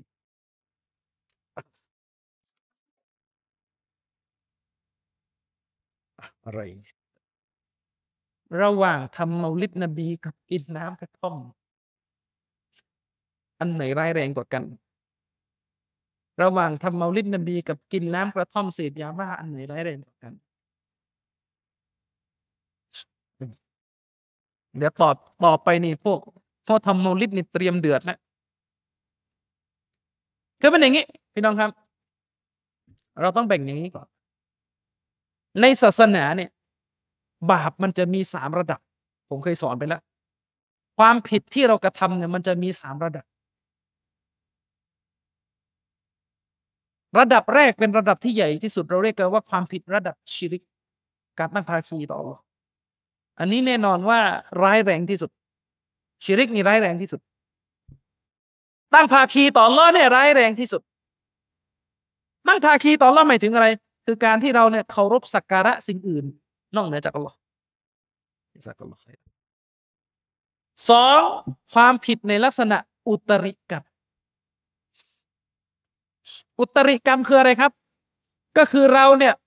ไปทำเก่งเติมศาสนาเข้าไป นบีสั่งให้ทำเท่านี้ เราก็ไปเติม ยกตัวอย่าง เช่น นี่ตัวอย่างเนี่ยง่ายๆเนี่ยเวลาถามตัวอย่างนี้ก็ไม่มีใคร ไม่มีใครเถียงกัน ไม่มีอะไรทำนะเติมละหมาดที่หกเข้าไปได้ไหมละหมาดเนี่ยฟารดูมีห้าเวลา อันนี้ไม่มีอะไรทำอยากจะละหมาดอีกสักฟารดูนึงเติมเข้าไปได้ไหมไม่ได้ นี่คือคำถามง่ายๆเลยหรืออย่างเวลาละหมาดให้สลามเเวลาให้สลามอ่านยังไงครับ ซ้ายขวาอ่านว่า ขวาซ้ายอ่านว่าอัสสลามุอะลัยกุมวะราะห์มะตุลลอฮ์ใช่ไหมเราใส่ว่าบารอกาตุไหมใส่ไหมครับ ตอนให้สลามในละหมาดใส่ไหมไม่ไม่ใส่นะ ไม่มีใครใส่ทั้งทั้งที่ท่านในชีวิตประจำวันน่ะ เวลาเราให้สลามพี่น้องมุสลิมเราใส่ไหมเวลาเราให้สลามทักทายกันเราใส่ว่าบารอกาตุไหมบางทีก็ใส่ สลามอะลัยกุมวะราะห์มะตุลลอฮิวะบารอกาตเราใส่กัน แต่ทำไมในละหมาดเราไม่ใส่อะต่อทำไมในละหมาดเราไม่ใส่ทำไมในละหมาดเนี่ยเราแค่อัสสลามุอะลัยกุมวะราะห์มะตุลลอฮ์ทำไมในละหมาดเราใส่แค่นี้อัสสลามุอะลัยกุมวะราะห์มะตุลลอฮ์เพราะอะไรครับเพราะนบีทำแค่นี้ เพราะนบีทำแค่นี้ อิหม่ามอันนาววีรอฮิมะฮุลลอฮ์เนี่ยอุลามะมัซฮับชาฟีอีแบบเท่ๆนะท่านได้กล่าวไว้ในหนังสือของท่านว่า การเพิ่มวาบารอกาตุเข้าไปเป็นบิดาแม้ว่าจะมีหะดิษบอยฟในเรื่องนั้นอยู่ แต่ก็เอามาใช้ไม่ได้ ในอิหม่ามนะวุนี่เราเรียกกันว่าอุตริในเรื่องของศาสนา ซึ่ง อุตริกรรมหรือบิดาเนี่ยอุตริในเรื่องของศาสนาเนี่ยมันเป็นบาปที่ร้ายแรง เพราะอะไรครับ เพราะท่านนบีสุลต่านสลัมบอกว่ากุลลูบิดาตินดอลาละทุกทุกบิดาในหลงผิดว่ากุลลุบอลาละตินฟินนาและทุกความหลงผิดนู่นแหละนรก อยู่ในนรก นบีขู่ในนรกแสดงว่าเรื่องมันใหญ่นบีห้ามเติมศาสนาเข้ามาเขาว่าห้ามเติมศาสนาก็คือห้ามเพิ่มเติม อิบาดะที่มีรูปแบบที่ไปเรียนแบบจากอิบาดะที่มีอยู่ในสุนนะห้ามเติม เรื่องนี้เป็นเรื่องใหญ่ เพราะอะไรครับทำไมถึงเป็นเรื่องใหญ่ อิหม่ามชาติบีอุลามะท่านหนึ่งได้ แจงเหตุผลว่าทำไมบิดาเนี่ยมันเป็นเรื่องใหญ่ เพราะอะไรครับเพราะแรกคนที่ทำบิดาเนี่ยคือคนที่ตำหนิรอซูลทางอ้อมเรื่องใหญ่ไหมครับ คนที่ทำบิดาเนี่ยคือคนที่ตำหนิรอซูลทางอ้อมอันนี้มามาลิกพูดเลย เพราะอะไรอะพี่น้อง ในวันทำฮัจจ์ครั้งสุดท้ายของท่านรอซูลเนี่ย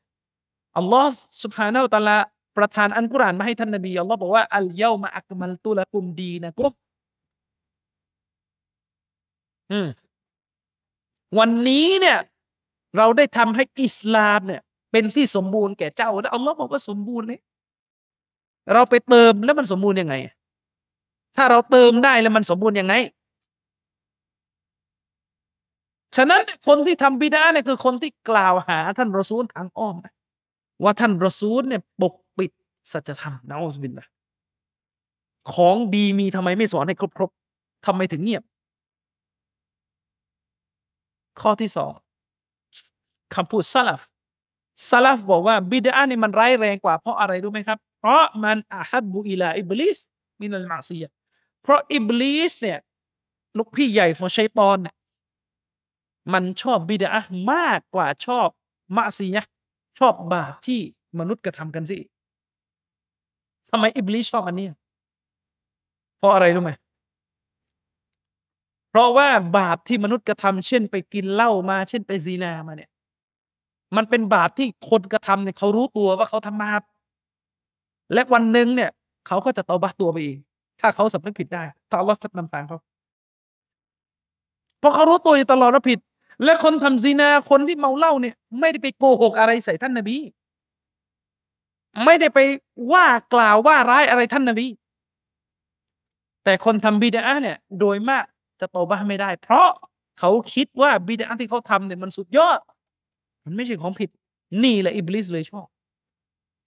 ฉะนั้นบิดาเนี่ยมันเท่ากับว่าตำหนิศาสนาว่าไม่สมบูรณ์ไม่ครบถ้วน มันเลยร้ายแรงกว่ามะเสียต่อมาบิดาในศาสนาเนี่ยที่มันร้ายแรงเพราะอะไรครับ เพราะมันสร้างแบบอย่างผิดผิดขึ้นมาชี้นำสังคมและหลอกผู้คนไปสู่การทำผิดนั่นตาคนที่อุตริบิดาตัวหนึ่งขึ้นมาเนี่ย คือคนที่บอกสังคมว่า อันนี้เนี่ยได้บุญเยอะนะ อันนี้เนี่ยดีนะ อันนี้เนี่ยแจ๋วนะ แล้วคนเป็นล้านคนก็มาเสียเวลาทำเรียนแบบเขาแล้วพอถึงกิยามะใครให้ผลบุญนะสิ่งที่เป็นบิดาอัลลอฮ์ไม่ให้ผลบุญ แล้วที่คนทำเหนื่อยกันเป็นล้านคนเป็นกี่คนทำกันมากี่สิบปีเป็นพันปี ใครรับผิดชอบ เนี่ยอันตรายของบิดาแต่ถ้าทำมะซียะเนี่ยโดยทั่วไปนะมะซียะคนคนนั้นไปกินเหล้า คือมันไม่ได้ไปบอกว่ากินเหล้านี่ดีนะให้มากินตามไม่มากสุดก็แค่เฮ้ยชวนกันไปกินแต่ทุกคนก็รู้กันหมดว่าบาปไม่ได้มีการรับรองผลบุญอะไรทั้งนั้นไม่ได้มีการโกหกใส่ท่านรอซูลฉะนั้นมาซียะเนี่ยมันจึงเป็นสิ่งที่เบากว่าบิดาโดยทั่วๆไป มันเป็นอย่างนั้นพื้นฐานเดิมมันเป็นอย่างนั้นฉะนั้นที่ถามมาว่าการทำเมาลิดนบี อีกอีกข้อหนึ่งขอโทษ การทำบิดาเนี่ยที่มันร้ายแรงเพราะอะไรรู้ไหมครับอีกข้อหนึ่งอุลามะบอกว่าการทำบิดาเนี่ย มันเท่ากับว่าคนคนนั้นเนี่ย บอกโดยอ้อมแล้วว่า เขาไม่ต้องการนบี เขาไม่จำเป็นต้องตามนบี เพราะอะไรครับ เพราะเรื่องเรื่องศาสนาเขาคิดเองได้ว่าอะไรดี เขาทำเองได้เลย ถ้าบิดาแต่ยเป็นสิ่งที่ยอมรับได้ในศาสนาเนี่ย แล้วส่งนบีมาทำไมอัลลอฮ์ส่งนบีมาทำไม อัลลอฮ์ส่งนบีมาเนี่ยเพื่อมาบอกใช่ไหมว่าทำแบบนี้ได้บุญ ให้ทำตามนี้ทำแบบนี้ได้บุญให้ทำตามแต่คนที่ทำบิดานี่คือคนที่บอกว่าเฮ้ยเรื่องศาสนาเนี่ย ฉันคิดสูงขึ้นนี้อย่างนี้เป็นต้น แต่ถ้าสมมติบางคนก็เถียงกลับว่าเอ้ยบิดาที่เราทำเนี่ย มันไม่ได้คิดขึ้นเอง มันเอาของที่มีเดิมอยู่แล้วเนี่ย มา มาทำรูปแบบใหม่ มันไม่ได้คิดใหม่โดยสิ้นเชิง มันมันมีอยู่เดิมมอลิดคืออะไรมอลิดคืออ่านกุรอานมอลิดคือโซลาวานแล้วไม่มีเหรอในโซลาวานไม่มีเหรอในศาสนาไม่มีโซลาวานเหรอในศาสนาไม่มีกุรอานแล้ว มันก็มีอยู่แล้ว แต่แค่เอามาอ่านในวันนี้ ก็ยังถือว่าเป็นการคิดเอาเองขึ้นมาใหม่อยู่ดี เพราะอะไรรู้ไหมครับเพราะการอ่านกุรอานการสลาวาที่ท่านนบีให้เราทำเนี่ยท่านนบีให้ทำในที่และในเวลาของมัน ในรูปแบบของมัน แต่การที่เรามาร่องรอยเดิมเราเอาจากนบีก็จริง อ่านกุรอานมีในศาสนาใช่สลาวาดมีในศาสนาใช่ แต่เราเอามาทำเป็นรูปแบบใหม่ ไปลงอยู่ตรงนั้น ไปลงอยู่ในที่ตรงนั้น ไปลงอยู่ในวันนั้น ไปลงอยู่ในจำนวนเท่านั้น ไอ้นี่เราคิดรูปแบบใหม่ขึ้นมา ไอ้นี่เท่ากับว่าเราก็มาทำเก่งวันนบีในส่วนที่เราคิดรูปแบบใหม่ อย่างนี้เป็นต้นศาสนาไม่ให้ ศาสนาไม่ทำอย่างนี้นะครับ ฉะนั้นเนี่ย การทำบิดามันจึงร้ายแรงกว่าการทำนักเซียแต่ว่าอุลามะเขาก็ให้เราระมัดระวังนิดนึง เวลาเราพูดว่าทำบิดาเนี่ยมันร้ายแรงยิ่งกว่ามาซียเนี่ยไม่ว่าจะกระท่อมหรืออะไรก็ตามแต่เนี่ย ให้เราระวังนิดหนึ่งว่า คนที่ทำเนี่ยบางทีเขาไม่ได้มีความรู้ เราไม่ได้หมายถึงว่าทุกคนที่ทำบิดาอันนั้น จะต้องเลวร้ายไปกว่าทุกคนที่กินน้ำกระท่อม เพราะบางคนเนี่ยที่เขาทำบิดาเนี่ย อย่างเช่นทำมาลิดเนี่ยเพราะเขาวิเคราะห์ผิดเขาเข้าใจผิดหรือเขาก็ไปตามอุลมะอีกคนหนึ่งอย่างนี้เป็นต้น ฉะนั้นเนี่ย ตัวบุคคลเนี่ยนี่เราเอาออกไปก่อน เราพูดที่ตัวเนื้อหาก็ว่าเมาลิดบิดาไหมแล้วถ้าบิดาไปแล้วเนี่ยมันหนักหน่วงแค่ไหนนี่เราพูดตรงนี้ก่อนส่วนเรื่องตัวคนทำเนี่ยบางทีเขาไม่รู้ ถ้าเขาไม่รู้เขาทำไปด้วยความไม่รู้แน่นอนอัลลอฮ์ไม่เอาโทษอินชาอัลลอฮ์อัลลอฮ์ไม่เอาโทษนะครับ อืมอัลลอฮ์ไม่เอาโทษโอเคต่อมา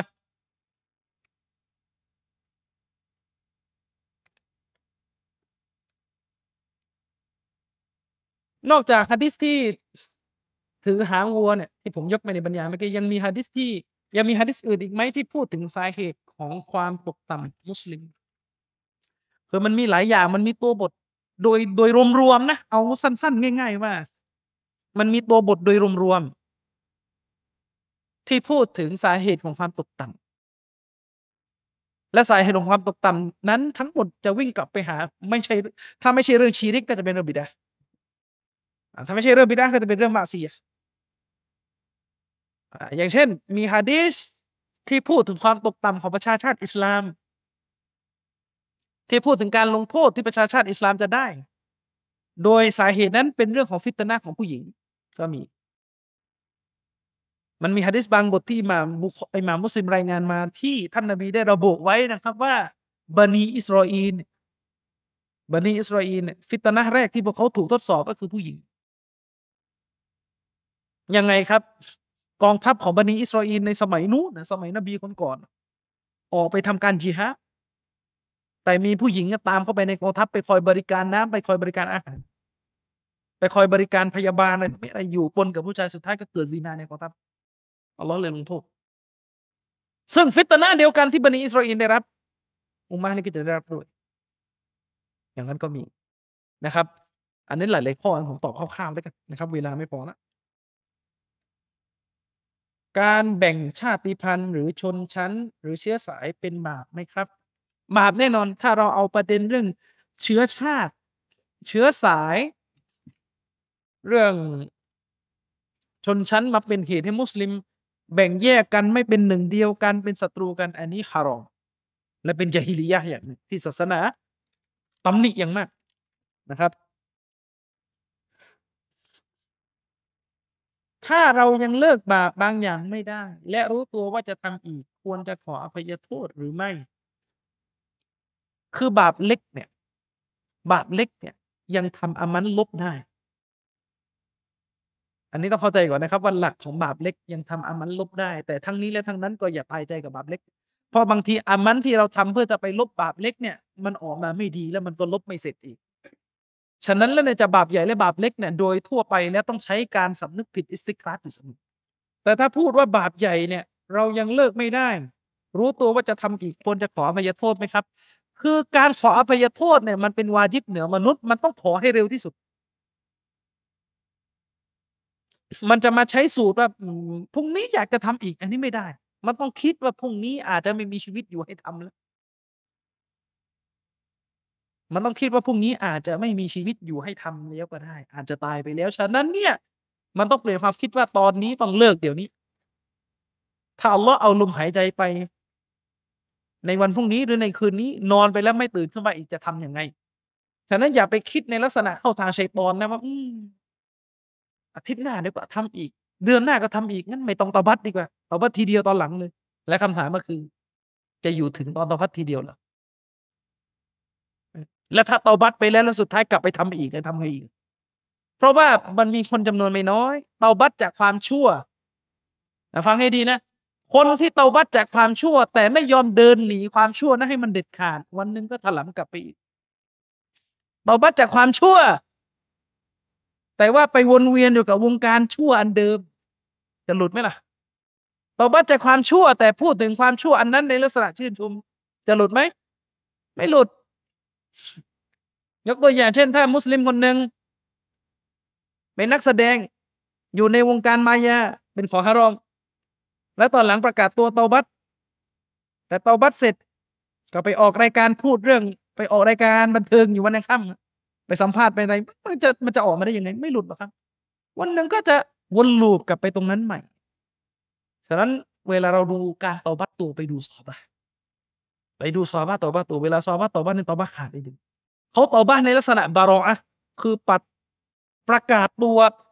เป็นปฏิปักษ์กับสิ่งที่เป็นความชั่วเดิมนั้นอย่างถึงที่สุด อย่างนี้เป็นต้นนะครับ ต่อมาละหมาดตามหลังอีมานที่ยกมือกูนูดซุบฮีเราต้องยกมือด้วยหรือไม่ เรื่องนี้อุลามะเนี่ยก็มีกันสองความเห็นอีก หมายถึงอุลามะในฝั่งที่ไม่กูนูดแล้วอะ ก็มีกันสองความเห็น อุลามะส่วนใหญ่เลยบอกว่าให้กูนูตามอิหมาม เพราะประเด็นนี้เป็นประเด็นที่สามารถที่จะอารมณ์อรวยเห็นต่างกันได้ เนื่องจากว่าการกูนูซุพีนั้น เป็นการกระทำของซอฮาบะบางท่าน อันนี้เป็นความจริงที่ปฏิเสธไม่ได้ว่าซอฮาบะบางท่านได้กูนูซุพีจริงๆนะครับ ที่เถียงกันอยู่ก็คือนบีกูนูไหมซุพีแบบนี้นบีกูนูไหมอันนี้ที่เถียง แต่ถ้าซอฮาบะเนี่ยมีที่กูนูอืม ซอฮาบะเนี่ยมีที่กูนูอุลามะส่วนใหญ่เลยบอกว่าให้เรากูนูตาม เพราะการกูนูตามเท่ากับว่าเราให้เกียรติต่อ คนที่เขากูนูซุบฮีซึ่งจริงๆเขาก็ตามซอฮาบะบางท่านอันนี้แต่กำลังพูดถึงการกูนูซุบฮีที่มันกูนูตรงตามรูปแบบของมัสยิดอัชชาบีและฮะดีสที่มีสถานะฮัสัน ซึ่งอิหม่ามไบฮักีได้รายงานไว้ในสุนันอัลกุบรอของท่าน เป็นฮะดิษที่ระบุชัดเจนนะครับว่า ท่านอาลีอิบนุอบีตอเลบได้กูนูดในละหมาดซุบฮีด้วยการอ่านคำว่าอัลลอฮุมะดีดีฟีมันฮะดัยอันนี้อาลีทำลูกชายท่านอาลีรายงานเป็นฮะดิษฮัสันทัศนะที่สองบอกว่าไม่ต้องกูนูตามอิหม่าม ให้ยืนเฉยๆไปฉะนั้นถ้าถามผมผมก็จะให้ทางเลือกว่า ถ้าถามผมนะ ผมก็จะให้ทาเลือกว่าให้กูนูตามดีกว่า และสิ่งนี้เป็นสิ่งที่อุลามะส่วนใหญ่เขาเลือกกับยึดถือกันวันหลอว่านะครับ อืมต่อมา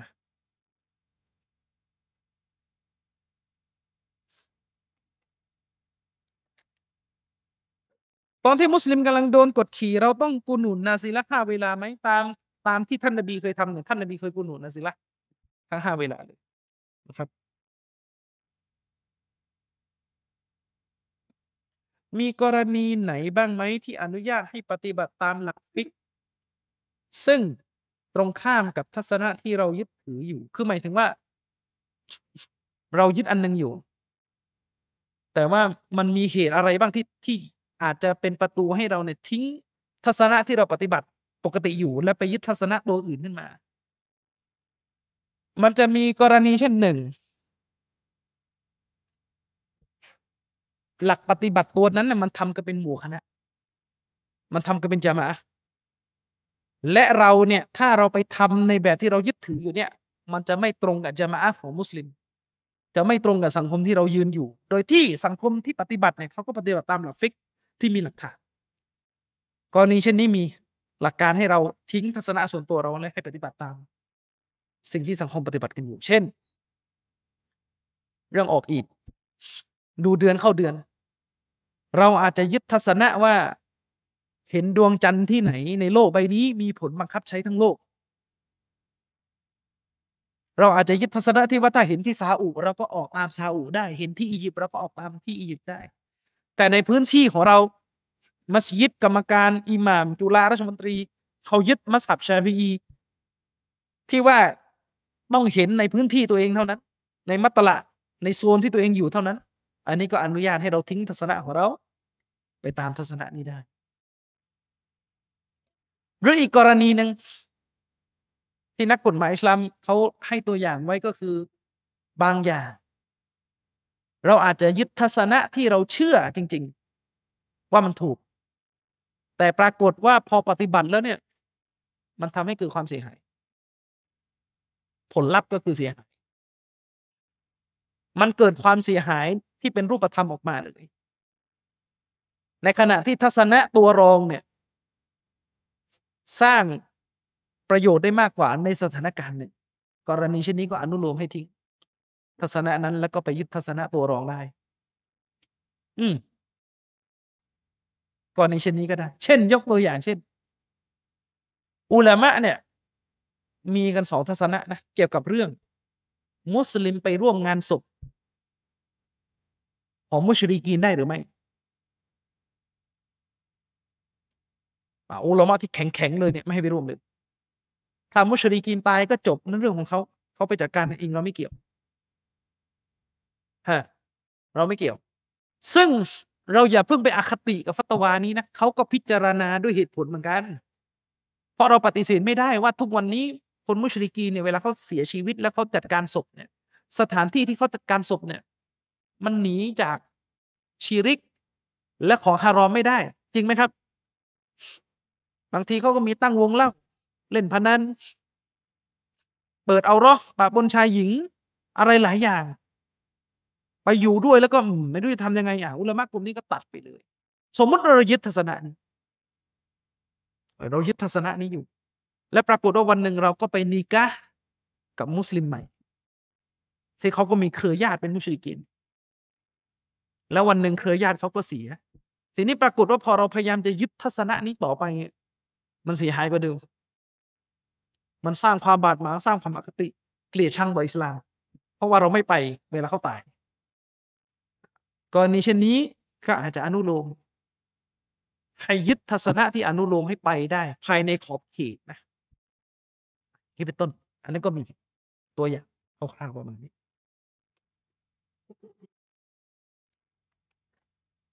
กลุ่มมุรจีอะอ้างฮะดิษทาสหญิง เพื่อมายืนยันว่าอิหมานอยู่ที่ใจเท่านั้น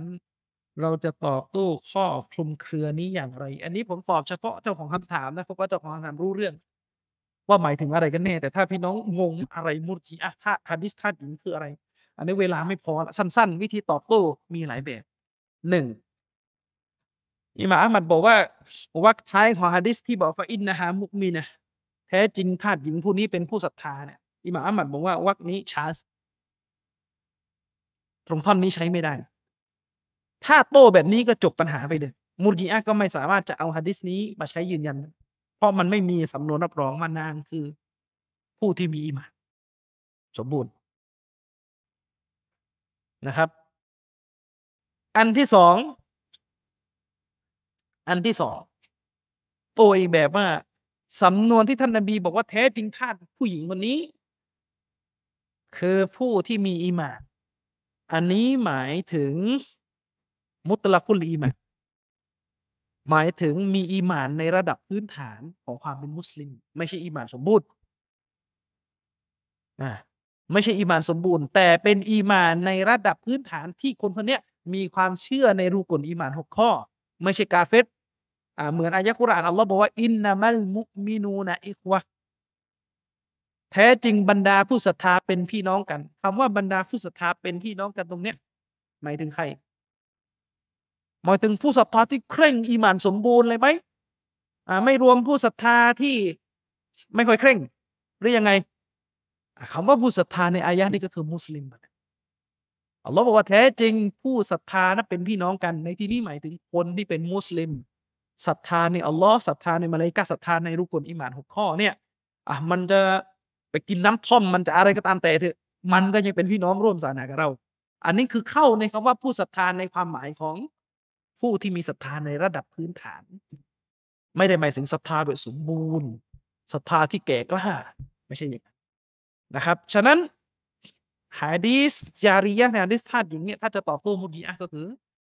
ะดิษนี้เป็นหลักฐานที่ชี้ว่านางมีศรัทธาแค่ระดับพื้นฐานเท่านั้น ไม่ได้พูดถึงศรัทธาที่สมบูรณ์นะครับวันละอัลลออะหมดคำถามแล้ว แล้วก็หมดเวลาพอดีนะครับ เลยมานิดหนึ่งก็ถ้าไม่มีอะไรแล้วก็ขอจบการบรรยายในครั้งนี้ไว้เพียงเท่านี้นะครับบินเลยฮิตตฟิก